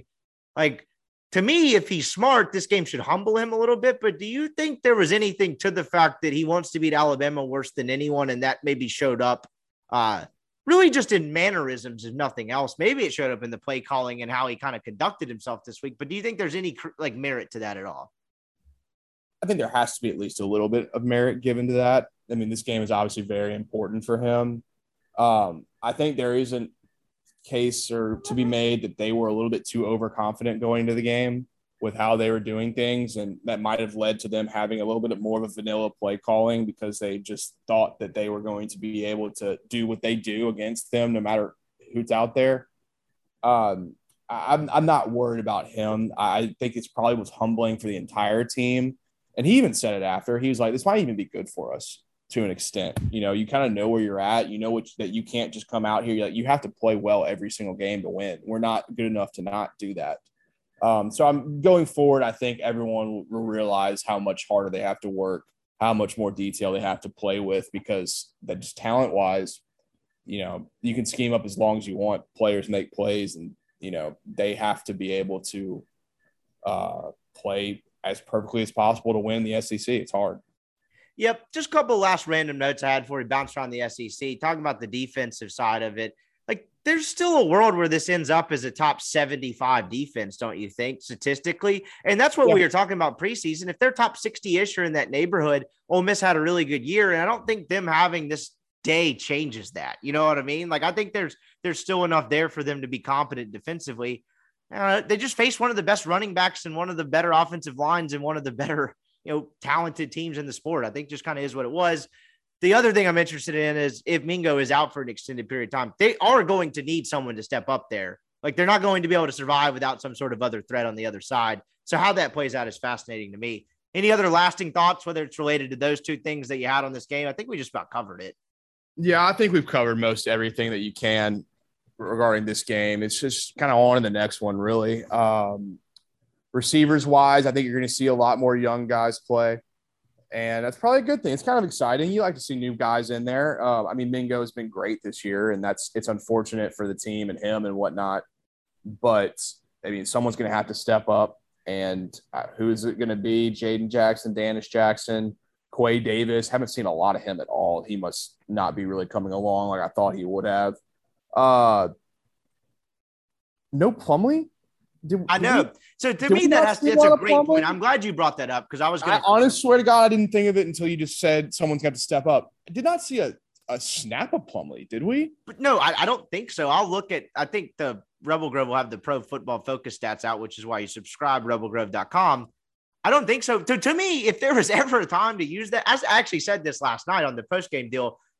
If there were ever a time to use him, it's last night, right? Like this thing is put to bed at this point in terms of him being a significant contributor as a wide receiver, because right. If they ever needed him, it's last night, like, right? When else would you have the like they almost were like forced into doing it if they wanted to do it, but were timid. To me, that kind of shut the book on that a little bit. Do you think that's off base?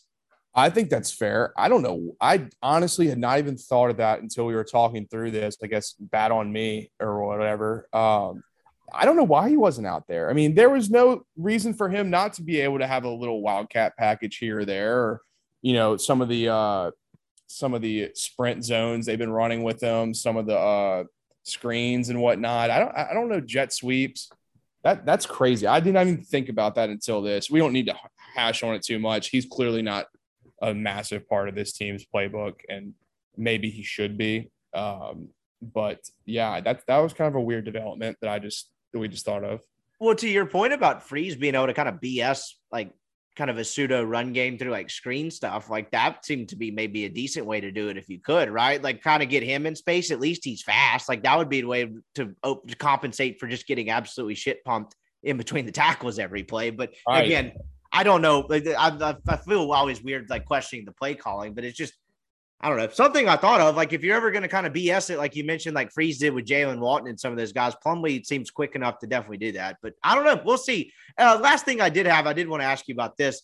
From what you saw from Braylon Brown as a prospect, I'm just assuming he's not healthy, because the way that he was talked about early on in camp, it seems like if he were available and healthy, he would have probably played. Do you agree with that? I know we don't know. We're purely speculating here, but the fact that they were playing Danis and Jaden, I just figured the way they talked about that kid, if he were fully healthy and they felt comfortable playing him, he would have played yesterday. So that tells me he may be still injured. I don't know how that – I don't know the deal on that.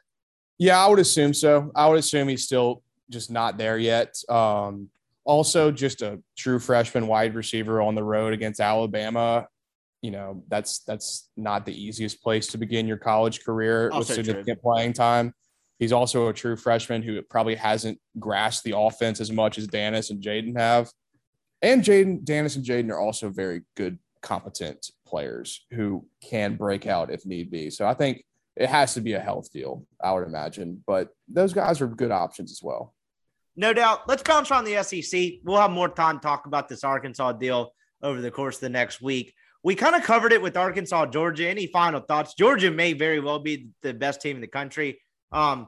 Holy hell, I just actually looked this up. If I have this right, Georgia scored 37 points. Stetson Bennett was 7-11 for 72 yards. Are you serious? Yes. Unless ESPN has something wrong. He was 7-11 for 72 yards, no touchdowns, no picks. Yeah. I actually think that might be wrong. I kind of vaguely remember him having some longer throws, but regardless, he ain't the reason they're winning football games. That defense is real. It is real on all three levels. They're elite. Hard. They are elite. They are probably the best defense of the last 5 or 6 years, and there haven't really been a lot of elite defenses over that time. LSU obviously made their hay by scoring the ball in 2019, but just by sheer athletes, that defense was actually really good and did not get the credit it probably deserved. I know everyone thought they sucked because Plumlee like pulled the game of his life out of his ass, but that defense was real and it was very talented. Georgia, God, I mean, they are so physical. They are fast. They are sound. I mean, Kirby's basically on the field with them the entire time, like screaming in the DB's ears what to do every play. But they're, I mean, like I said earlier, they're an expensive defense. They've earned their stripes and their paychecks. They're really good. They're good as shit. So I was just saying, Georgia's football website, their SID had to manually punch these in because I unfortunately know how that process works. Says he was 7-11 for 72 yards. That's insane. But yeah, you're right. He's not the reason. He is not the reason they're winning football games. They are good. They are physical. You know, a lot of people, we saw this with Warriors Cavs, like the fatigue of seeing teams match up 4 or 5 times in a row. Kind of the absence of parity, I would say. Sign me up for Georgia, Alabama, part 4 or 5, whatever this is. I would not get fatigued by that. If that's the SEC championship matchup, that's fine by me. That's going to be awesome television. All for it. I want it twice. That sounds awesome. I want to see how many times Kirby can lose the game by himself. That's what I want to see. Because it really is. Talk about, like, we talk about Kiffin, maybe Alabama, like, kind of not being in his head to some degree, but like, maybe being blinded by wanting to beat them so badly. Kirby, oh my God, talk about a team being in his head. Holy shit. They're not even in his head. He's just in his own head. Yes. So it has nothing to do with Saban. He just physically can't get out of his own way. That's his problem. And this team has a chance to win the national championship more than, I guess, obviously they were in one and they kind of should have won it. This team has not that hard of a path to get there. And they are much better than that team. With Fromm and them. I mean, JT Daniels is better than Fromm, even though who knows what the hell is going on with that Cali kid. He's like Jimmy Garoppolo. He's just made of glass. I don't know what the hell his deal is. But they're exceptionally talented. They really are. And to your point, like, it's like, I think that's why I think that Clemson win was big to some degree, because it's not even just to Alabama. It's like when they play teams as elite as they are talent-wise, they seem to struggle sometimes. It's that ridiculous stat. The first two, the national championship and then the SEC title game the next year with the fake punt, and he just kind of got in his own head, was that stat where they played like 128 minutes or whatever it is because of overtime, or 120 minutes. And Georgia had led for 117 of those minutes and was 0-2. That's kind of, if you need evidence of him being in his own head. So I'd put them as the favorite to win it so far. I've honestly been more impressed with them than I would Alabama, just from a defensive perspective. Poor Dan Mullen went to Lexington, Kentucky, and had some issues again. This was wedding time for me. I know you were at your own game, didn't catch a ton of this, but just what do you make of this? To me, I just think Kentucky shrunk the gap from an overall roster, like, talent standpoint, and the whole quarterback thing was not as big of a mismatch as you would normally assume it is in this game between Will Levis and Emory Jones. And credit to Kentucky, this is a huge win for them. I think, you know, they're now 3-0. And Florida's 1-2 in the SEC East. Yeah. And Kentucky has the tiebreaker. They're in prime position to kind of take that next rung up the ladder and finish second in their division, which is what I predicted. I didn't see it coming this way, but we said it last week. You know, they haven't looked good. They haven't looked how I thought they were going to look, but they just kept winning football games. And they did the exact same thing against Florida. Like, I will admit, I did not watch a second of this game. I was at the LSU-Auburn game. You know, it wasn't on my tailgating TVs. I didn't see it. We saw it kind of playing in the stadium, so I kind of saw a few of the bigger plays. They outcoached Mullen, something Stoops has done kind of a lot since he's been there. He is a great game-by-game, game-plan coach, especially on the defensive side of the ball. Looks like Levis played fine. They've got some athletes. Wandale Robinson had a great play. He's huge for them. Haven't seen enough of him. I don't think that they can beat Georgia. I don't think they have the horses for that one. But, I mean, New Year's Six Bowl? I mean, is that really that crazy? I mean, Missouri looks like shit. They already beat them. They got Vanderbilt coming up at some point. Mississippi State, good win, not world beaters. So Kentucky looks really good. I don't know who they play next week, but that was a great win for them. A bad loss for Florida. Would you like some mind-blowing numbers from this game to your point about them out-coaching them? Again, I watched very small bits and pieces of it based on where, you know, getting a drink at the bar or peeing at this reception. Sure. Kentucky, 1 of 9 on third down. Oh, my God. Kentucky, 224 yards of total offense. Florida had 382. Kentucky threw for 87 yards. Florida threw for 211. Florida rushed it for 171. Kentucky rushed it for 137. 224 yards of total offense and converted 1 third down and won the game by a touchdown. How does that work? If I remember correctly, if watching some post-game stuff, I think Florida had like a ton of terrible turnovers. and a ton of terrible flags. Like, they were just like really just penalized horribly, bad turnovers, which is kind of something that they've been dealing with a lot, whereas Kentucky was giving away turnovers. They finally took some back. I mean, that's turnovers change everything.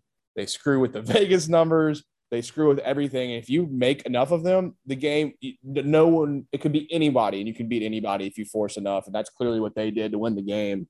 So good for them. It was certainly the turnovers, because I actually thought the same thing. And they actually were even in the turnover battle 1-1, but Florida was penalized 15 times for 125 yards. That's not great. Yeah, that's exactly. Yeah, that's horrible. And Kentucky ran it effectively. They just didn't have the ball a ton. They averaged 4.5 yards a rush and like seemed pretty effective on that. So anyway, wild one there. Yeah, I don't really know what to make the future of Mullen. If I know Dan Mullen staying on brand, if he has any interest in the USC job, that will be floated out there soon, because it seems like the situation might be slightly deteriorating there in Gainesville, because there was kind of some buzz about his issues last year. You know, they had that kind of internal investigation with the NCAA or whatever it was, where they kind of announced that they got docked some scholarships or whatever the hell it was, or practice time, but it never, like, no one ever knew they were under investigation. So kind of fascinated to see how that plays out the rest of the year. At the same time, like, it wouldn't stun me if they beat Georgia, like, from a talent perspective, but I don't really see it. So congrats to Kentucky. Other surprising one, State goes into College Station and beats Texas A&M. Again, night slate, didn't see a ton of it because of this wedding, but I watched some highlights today and kind of tried to dive into some of the statistics. A&M played really bad defensively. They're not very good offensively. We knew that part of it, but I guess if you're kind of trying to get at something, that's the way the air raid is supposed to look. I think A&M was very badly prepared for that. Will Rogers, 46 of 59 for 408, 3 touchdowns, and only 7 yards of completion, but no turnovers. That, to me, that offense kind of took shape against a really bad game plan. 46 of 59 is what he was? Yeah, 46 of 59 for 408. Gee, I mean, it is a fireable offense. Is Mike Elko still the defensive coordinator at A&M? I think he is. Is correct. Almost 100% sure he is. Or he might have gone to Notre Dame. No, I think he's still there. Whoever is there, it doesn't matter. You should be fired if you're not well prepared for for Mike Leach's offense, because everybody knows what it is. You keep him in front of you. You drop eight. You deal with the stats. You stop him in the red zone, make him kick field goals, and then you have to be competent on offense. Well, guess what? A&M is not competent on offense at all. And if you're not prepared for their offense and you can't move the ball yourself, it's a bad combination. State ran for 30 yards and one, to add on to your point. Yeah. I mean, I shat on State a lot last week. This is a really good win for them. They're not good, but they're not bad. And that's how it is. That's how that team's going to be probably for a long time. They're not going to be that good. They're not going to be that bad. Something like this can happen. I think this says a lot more about where A&M is at, which is not in a good place. Agree on your State aspect of it was, even though, again, it was kind of funny the way they played the first 4 weeks or whatever, and kind of like poking fun at the no adjustments and the air raid thing. Yeah. The ceiling with the air raid is lower, but at times, once it seems like he gets it implemented, the floor can be lower as well, to where, right, like, it seemed like it was always going to take longer to take shape. Like, it's just kind of the way it is. And even at Washington State, he had some really like weird results against, you know, FCS and non-power five opponents, where it's like, how the hell did this happen? It doesn't always look great, but that to me, and I actually am interested to go back and watch some of this game, seemed like the offense finally started to take shape a little bit, which it had in spurts in the past. It seemed like they stopped doing dumb stuff throughout the course of this game. So I'm with you on that. Like, their ceiling is much lower, but like, they're never going to be completely inept doing that. There's a very low variance, I guess, in terms of how that works. Would you agree with that?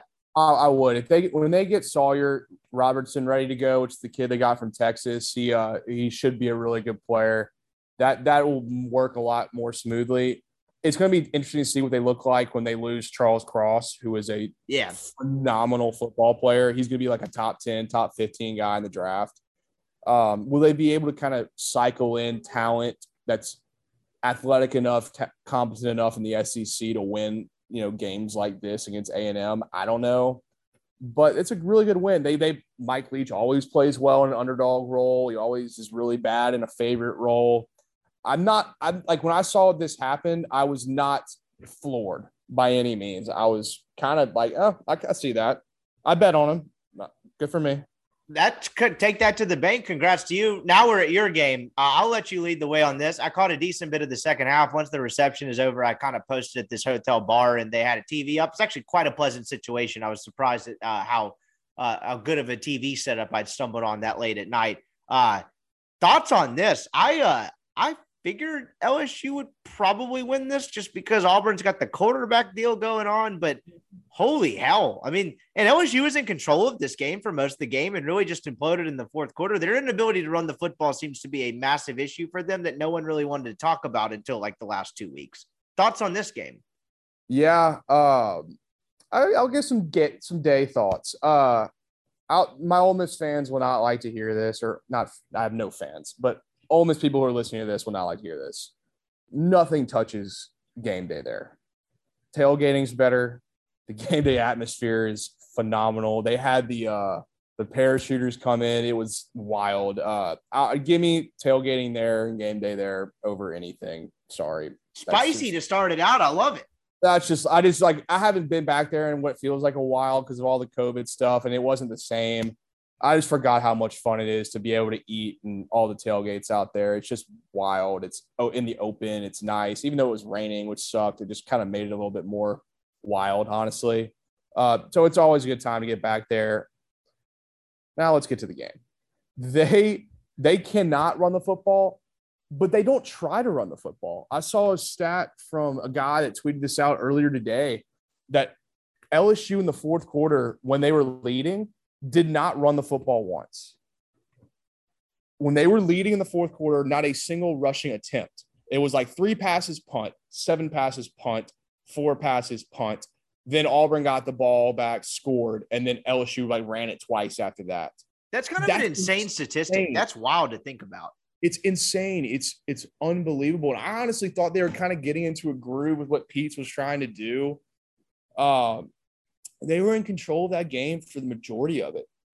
I'll give credit to Bo Nix. He played the game of his life and probably will be the game of the rest of his career. It was really impressive. I mean, he was all over the place, making plays, running around. He did a great job. There's no doubt about it. I think the LSU football team is just average.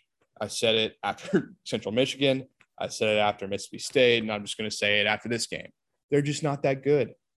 I think Pete's is adjusting, but not even trying to run the football is ridiculous. Even if you can't do it, you have to at least, you know, work through it a little bit. The defense is playing fine. They're competent on defense. They're incredibly athletic. They're not very thick. And it seems like some of the impact guys I thought were going to be impact guys haven't been as good as they've wanted to early on, but they're young and talented and athletic.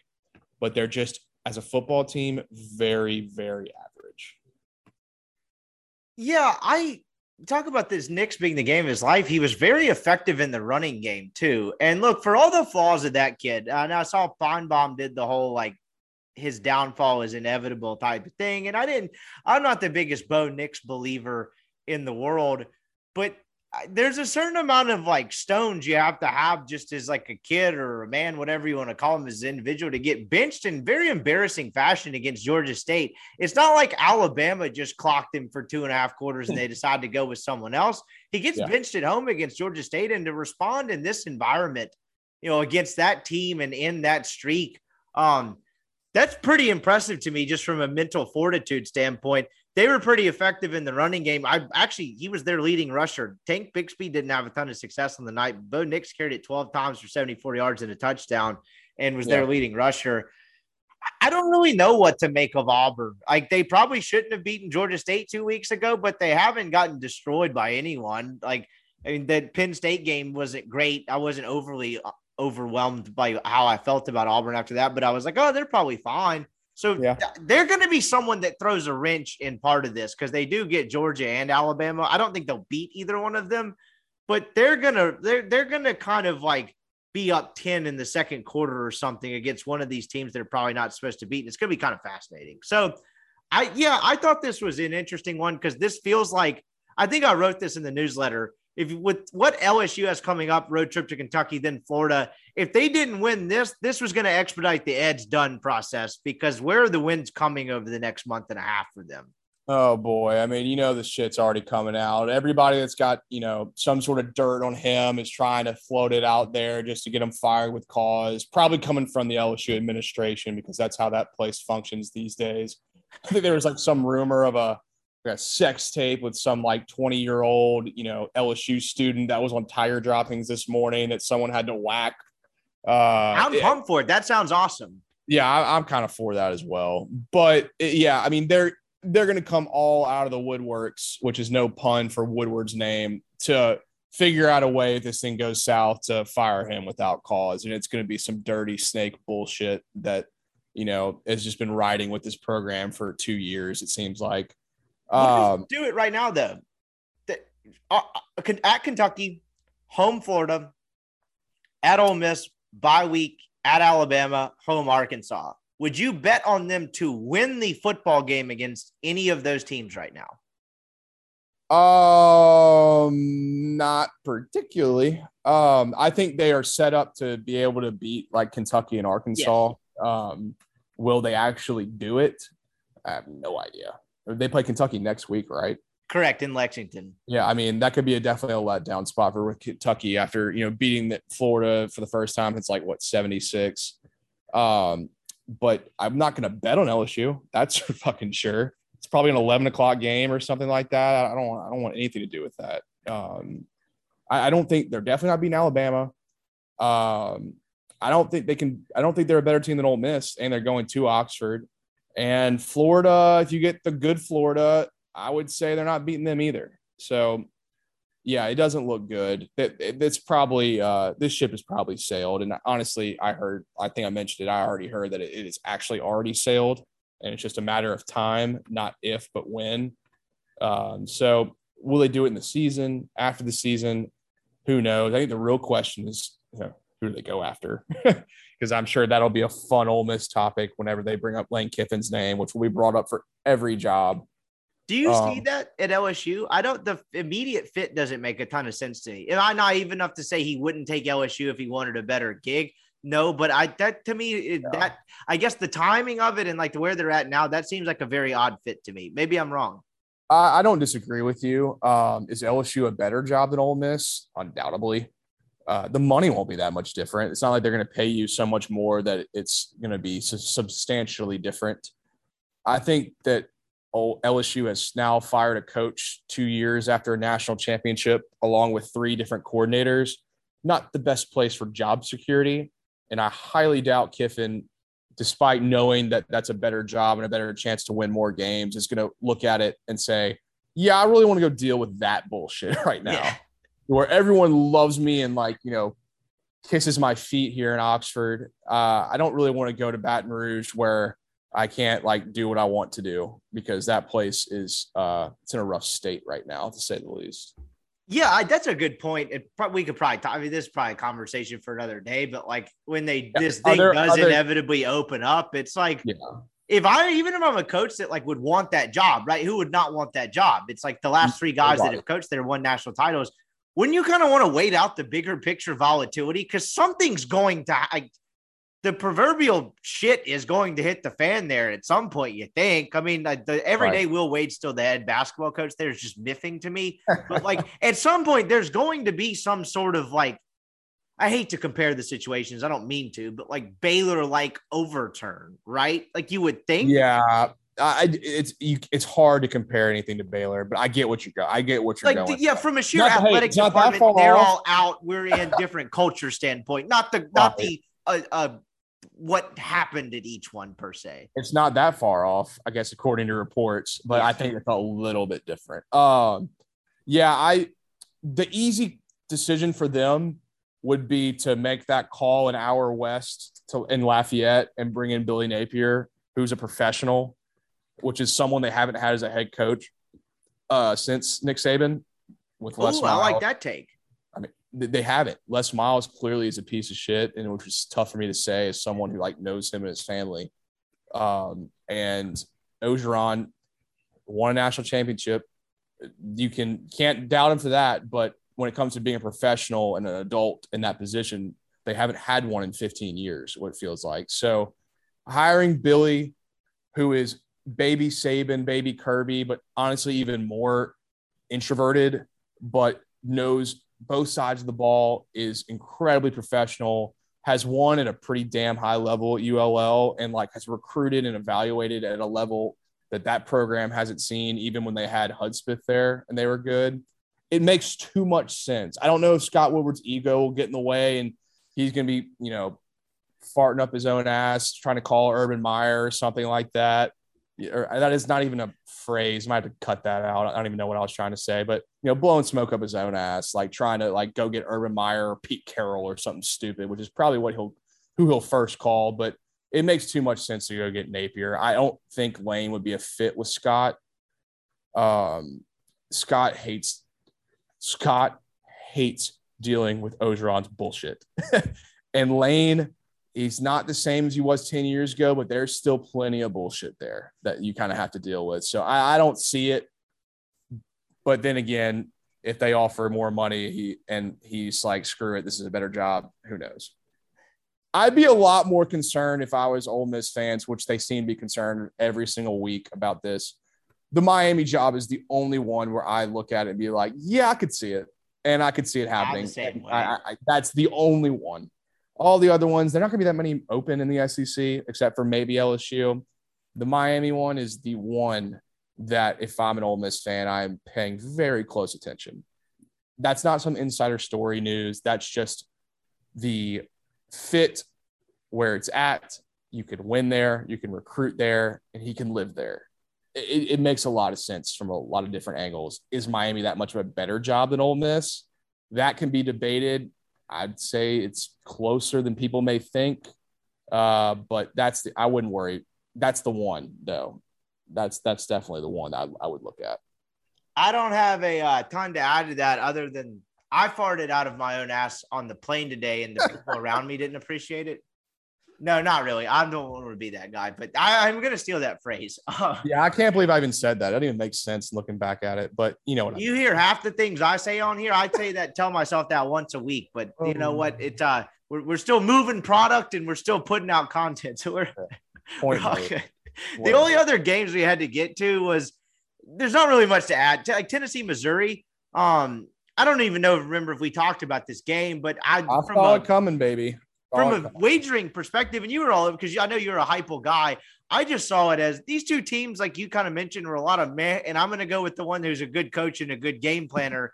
And my God, is that Missouri defense way worse than average than we may be credited for. I think they're average offensively and very below average defensively. 62 points. They fired a defensive line coach as like the sacrificial lamb, I guess, when something like that happens. Nonsense. Good for hypo in Tennessee. I think that's something to feel good about. But man, Missouri stinks. Yeah, they must be really bad. I watched a little bit of this game early on because I bet on Tennessee when I was at home watching Georgia, Arkansas. We flipped it on. I'm obviously very high on Heupel and his scheme and his offense and what I think they can be. I am not a Tennessee fan at all. I don't care anything about Tennessee. You know, growing up LSU, we never played Tennessee ever. No ill will there. Don't really care, but I just really believe that he's going to do a good job there. And, I think they're pretty good. And Hooker played. He played well. I was a Milton guy, but I think they've done what they need to do with him at quarterback. They still have a talent deficiency, but I'll also still say that Ole Miss going there, yeah, I think Ole Miss will win that football game, but I don't think it's some, you know, foregone conclusion by any means. I think they're actually pretty decent. And if you can't stop them and they're on a roll, they're tough. Same as Ole Miss. It's very similar teams, just Ole Miss has a much better quarterback and a much better roster. Yeah, I agree with you there to where if that game kind of becomes a squirrely one for the Rebels, it's the fact that they can't stop them defensively. I don't see Ole Miss going in there having too much issue scoring points against Tennessee. It would be the fact that it's like, why can't we stop them from scoring? Right. The other two, congrats to South Carolina. Every win counts, I guess. They beat Troy 23-14. Whatever. I couldn't, like, you can't give some large take on South Carolina until a year or two from now as to whether that guy can get talent. Clearly, they like him. Clearly, they buy in. They play pretty hard for him, but they just don't have the horses. Yeah, that was the most disgusting line of the weekend, along with Wisconsin -2 against Michigan. South Carolina was when the game kicked off, a 5.5-point favorite against Troy at home. Oh, nasty. I took the side of what I thought was the smart and took Troy. I think I got it like 6. I like the Beamer guy. I don't know why. I kind of like him. He seems like he really cares. And, you know, they're winning games they, I guess, are kind of supposed to win. And your first year with a team that's really bad, that's like all you can really ask for. Yeah. Doesn't look pretty, hasn't been pretty, but they're winning. And South Carolina's a good job. You can recruit there. It's one of the most underrated talent states in the whole country. South Carolina has some horses. They've always been going to Clemson, but some have been going to South Carolina too.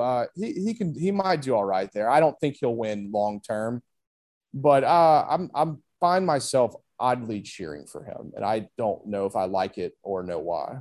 I think there's a lot of people that feel that way, and I don't think they could explain why either. So congrats to Shane Beamer for being a likable dude. Last one was the internet people were calling this the Sickos Bowl. I guess that's a new term from, like, if you're going to gamble or watch on a game that's just complete crap. Vanderbilt wins. They won 30-28 against the UConn Huskies. The fact that UConn, you know, I talked about this last week to somebody on the show. I know that the official universities can't really lean into the gambling thing, but if I'm the Vanderbilt sports information director, I'm lobbying the hell out of wanting to put we're once a 16-point favorite in 2021 in the game notes, because that's as significant a thing that's happened to Vanderbilt as anything in the last last decade or so. So congrats to them. Do you have any hard-hitting analysis on this game? No, my brother had a friend in town, so he's a senior at Vanderbilt, and he had a friend in town that came to the game with us, and we sat with him, and they've been talking shit all morning because Ole Miss lost, LSU lost, and the boys won, the Commodores won. Good for that kid. Good for him for being allowed to talk a little noise and have it actually come true. Oh yeah, no, that was very big for him. They're more of a baseball school, as we all know. But, yeah, I mean, good for them. Who knows? UConn must be terrible. They probably aren't playing Division I football in 3 years. I think I heard Neil say that on the podcast, the one I listened to, one or two of them. I think the admin had its way, they wouldn't be playing Division I football this year. Yeah, I think we're almost supposed to play them. I think Neil is right. I don't think that game's played. I don't think Connecticut's playing, like, Division I-A or whatever the hell it's called, FBS football in 3 years. That's a joke of a program, and they don't care, so who cares? I guess the spin zone would be good teams win, great teams cover, so don't let the Huskies get hot. They were 16-point underdogs and covered the hell out of that, so great for them. God, if you put money on the UConn Huskies plus 16, seek help. I love you if you did that. All right, so now it is time for the fastest-growing segment on American soil. It is Soccer Corner. Big week in the English Premier League. I say that without having done a lick of research, but it just seems like every week's a big leak in this league. I'll just tip it to you first this time while I scramble to look up Brentford statistics. What happened this week? We're 7 games into the season. Apparently there's a lot of games, a lot of different leagues, but seems like there's starting to separate the men from the boys. I just made that up. So say whatever you want about soccer here.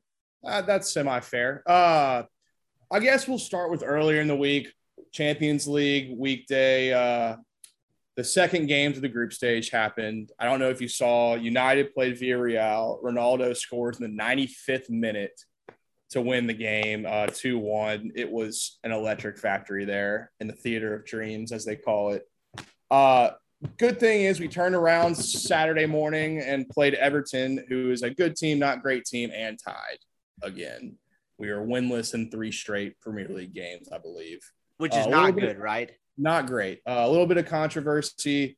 Ronaldo didn't start. There's a lot of soccer, they love firing coaches. So now they're all talking about firing the United or sacking them, wherever that's from. Sacking the United. I love that. Love that word. I love that they use it like that. Not a great result there. The Brentford Bees won. They beat a very good West Ham team in like the last second. They're on a roll. I gave you the correct team. I thought this was going to happen, and I've tried to watch them. They're fun. They're good, and they're going to stay up this year. And that's for you and your lifelong fandom. That's very exciting. Oh, I'm pumped. It's a great time to be a Brentford fan. It is. It really at no other time in our history can I remember this much excitement until we got bought by dudes that are into analytics and gambling. Right. Exactly. And that's, you know, analytics works, and it's clearly working for them from a financial and success standpoint. This morning, Liverpool played Man City, probably the top three teams in the table. You probably didn't watch it. Actually, I know you didn't watch it. It was a shaky Wi-Fi on the plane. It wasn't for lack of trying. It wasn't actually. It was a classic. It was an amazing game. We actually did not. This is a Rotenberg, maybe the first time ever. We did not turn on NFL football at 12 o'clock because wow. Man City and Liverpool scored 4 goals in the second half. It was amazing. It really was an awesome, awesome, awesome game. It ended up 2-2, which I know Americans hate, but it was great. And then, of course, I turned that into the Saints game. So I wish I could have just kept on with freaking watching that. So that was awesome. But a new addition to our soccer corner will be don't need to worry about Premier League because it's World Cup qualifying week for the United States men's national team. I don't know if you know this or not. I'm sure you don't. That's okay. I don't know it, but explain it to me because I'm actually interested in this side of it. There's so many qualifiers. Such why is this where the rubber meets the road week? So it's the second group of games. The first group was in September, and they started off really rough, had a really good win on the road in Honduras. This week, I think they have Jamaica, Panama, and Costa Rica. I think they have to go to Panama. It's a little bit different. We're missing Pulisic and Gio Reyna, who are probably our two best – no, not probably. Definitely our two best players. So that'll be difficult to overcome.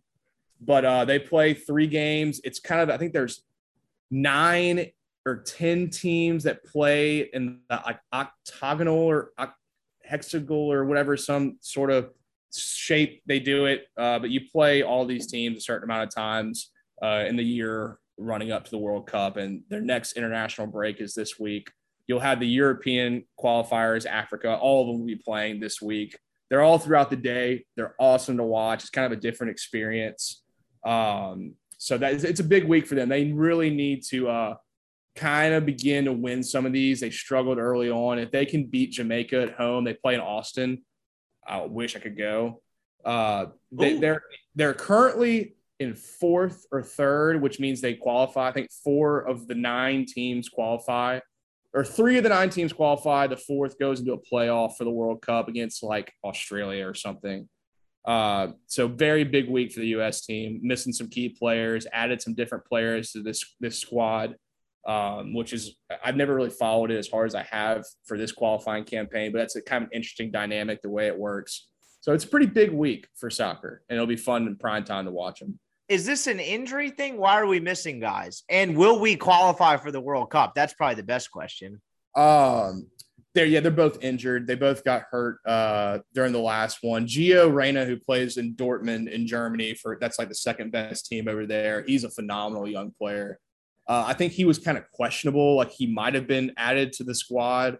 They bring like 23, I think, to camp. They train and they use those players to fill out the lineups for the 3 games.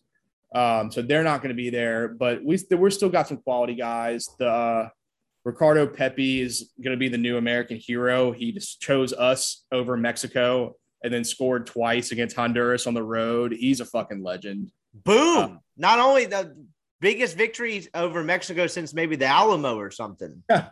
No, it's weird. I've really never – I've always followed and watched the United States, but the drama of recruiting these kids to pick your country is something I have never followed really ever in my life.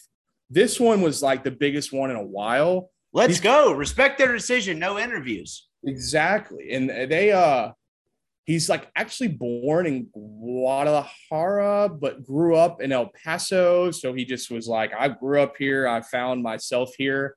He is a hell of a player. He's going to be playing in Europe very soon. He plays in Dallas right now if you ever want to go watch him. But So there was still some quality on that team. And we should qualify for the World Cup. If we do not, somebody fucked up. So I was going to ask you this. I was about to ask why Brentford has 2 weeks off. Is this why? Is this international break?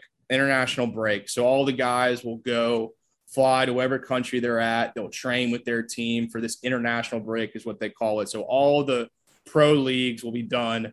All the European guys will go to their teams, train with the national team, and then play these 3 games, come back to their team, restart up the Champions League and the Premier League and all that kind of stuff. How common is that? During World Cup qualifying, that's just how it works. Okay. So like sometimes like the U.S. won the Gold Cup. It's kind of like our version of the Euro Cup this summer, but we didn't have like any Premier League players on that team. The teams didn't even release them. They were like, no, you're not going to play over there. Like you got to come train with us. You know, like Pulisic's playing with Chelsea. He's like, you come train with us. But they had another competition where they released all the players. They're like, yeah, like you good to go play. So it happens pretty frequently. World Cup qualifying makes it a little bit more frequent, but that's kind of just how it works. The last thing before we wrap up, because I've kept you for like 2 hours here, but it's all right. This next generation is coming. Like, so you have like ingratiated yourself with my former radio colleague, Brian Haydad. He loves soccer. Borky, our producer, loves soccer. I used to love screwing with them on the radio. Like, I heard that next generation's coming because we lost to a country I've never heard of. What was that? Trinidad and Tobago? Sounds like a geometry problem. Don't tell me prep or wherever the hell you went to high school didn't teach you geography. You went to JA, didn't you? Yes, JA. So they taught you geography of Central America. You know where that country is. But yeah, had I been able to? So is that's a Caribbean country? Is that correct? That is correct. Okay, so it had been a while since I thought about the country Trinidad and Tobago, and I'm not sure if JA taught me that. Maybe if I was smart enough to get into prep, who knows? I would have learned important stuff like that. I used to love to screw with them about the whole next generation stereotype or storyline, I should say. Is that actually true? Like, are we ever going to be good at this? No, yeah, we're in it. I don't know if we have the coach for it. I honestly I don't know much about soccer when it comes to like coaching and game planning, formations and stuff like that. I've tried to learn a lot because I find it fascinating just how it works. Can we sack him? Who I don't even know his name. Can we sack our guy? Greg Berhalter. Yeah, we do it a lot. We fire coaches a lot. Let's go. I'm not 100% sure he's the guy to get us there. But yeah, I mean, our starting 11 when like we play our best players is damn near every guy is playing for one of the top clubs in Europe. Like we really do have a lot of really good players, a lot of really good young players. A guy, Brendan Aronson, plays for Red Bull Salzburg, which is a pretty good team in Austria. I think they won the league last year. He's a hell of a player. He's like 20. Reina is 19. Pulisic is only like 24. Pepe is 18. And he's going to be our starting forward for probably the next 10 years.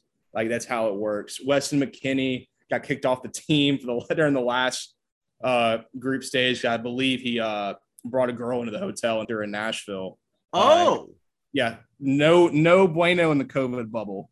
But he's back on the roster. He plays midfield for Juventus, which is the biggest team in Italy. So, yeah, Tyler Adams plays for Leipzig in the Bundesliga. He's a hell of a – like, there we have legitimate talent to not only qualify for the World Cup, but, like, and we're not going to win it, but we can compete if the draw works out the way it does. We absolutely have the talent to compete with other teams.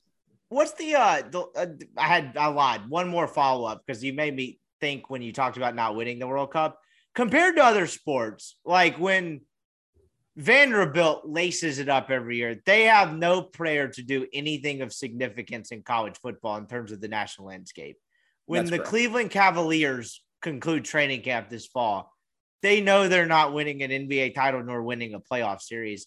How ridiculous would it be for the U.S. to kind of push all the right buttons and get to a World Cup final or something like that? Like, if you can give me like a general sense of just how absurd it would be, do they have no prayer or is it just not realistic? It's not unrealistic. It is incredibly difficult. Okay. You know, we just – our best athletes don't go play soccer. You know, it's not – that's always tough. Yeah, it's not like England and Italy and Germany where the guys that are guys, you know, some have started to play basketball, which is new, but, you know, we don't have, you know, the training and the facilities and kind of the backbone to be the best. But we have the talent now to, if we coach correctly and kind of do some things right, that we can absolutely compete. Can we win a World Cup? It's not impossible. I bet you if it started tomorrow, we'd probably be like 15-1 to win the whole thing. That might be the odds, maybe like 17-18-1, which is, it's not great odds, but it's not like it's impossible. But it's not impossible. There's a chance. It's good to know. I'm calling it already. When's the next one? 2022, 2023? 2022, Qatar, in the winter, because it's too hot in Qatar to play in the summer. So it'll actually be during the winter in like December and January of next year's 2022. So that'll be new. Many people have died building this thing, so I'm sure it'll be a spectacle. I was about to say, I read about that where they just kept like losing soldiers building these stadiums. Like, no, it's cool. It's really not that big a deal. It's like, actually, that probably seems like a huge deal. Right. Probably should stop killing folks trying to build this. So that'll be interesting. All right, I'm going to call it USA 2022 World Cup Champions. Book it. Put your money down. Make it happen. This has been Soccer Corner. This has been our reaction podcast. It's probably the longest we've ever gone on a podcast. But look, man, we have to make time for the Brentford Bees. Like, that's really what this entire show was about. I appreciate the time as always, dude. We'll touch base definitely next Sunday after Arkansas. I will be in Oxford for that one. That's the one game I'm making it back for this year. First time, like, tailgating and enjoying that aspect of it in 6-7 years. So I'm pumped about that. But we will catch up with you again soon, dude. I appreciate the time. Absolutely. See you next time. And that is our show. Hope you guys enjoyed it. I know most of you were just fast forwarding through 2 hours to get to Soccer Corner, the fastest growing segment on American soil, but hope you enjoyed the football content in between. Got a lot of good stuff coming down the pipe this week as Ole Miss prepares for a really interesting matchup with Arkansas, so stay tuned for that. But I thought this was a great show. Really enjoyed doing these pods with Weldon. They keep getting longer and longer, which is not necessarily intentional. I just all of a sudden will get into a topic or two, and then I'll look up and be like, damn, it's been 2 hours. Probably should let him get on with his evening. So that's always a good problem to have and a great sign of a hopefully some great content. So I appreciate everyone listening. As always, thanks for the feedback. Like, subscribe, rate, and review the podcast. I probably don't say that one enough. And then subscribe to RebelDev.com. So we will catch up with you on Wednesday. Thanks for listening.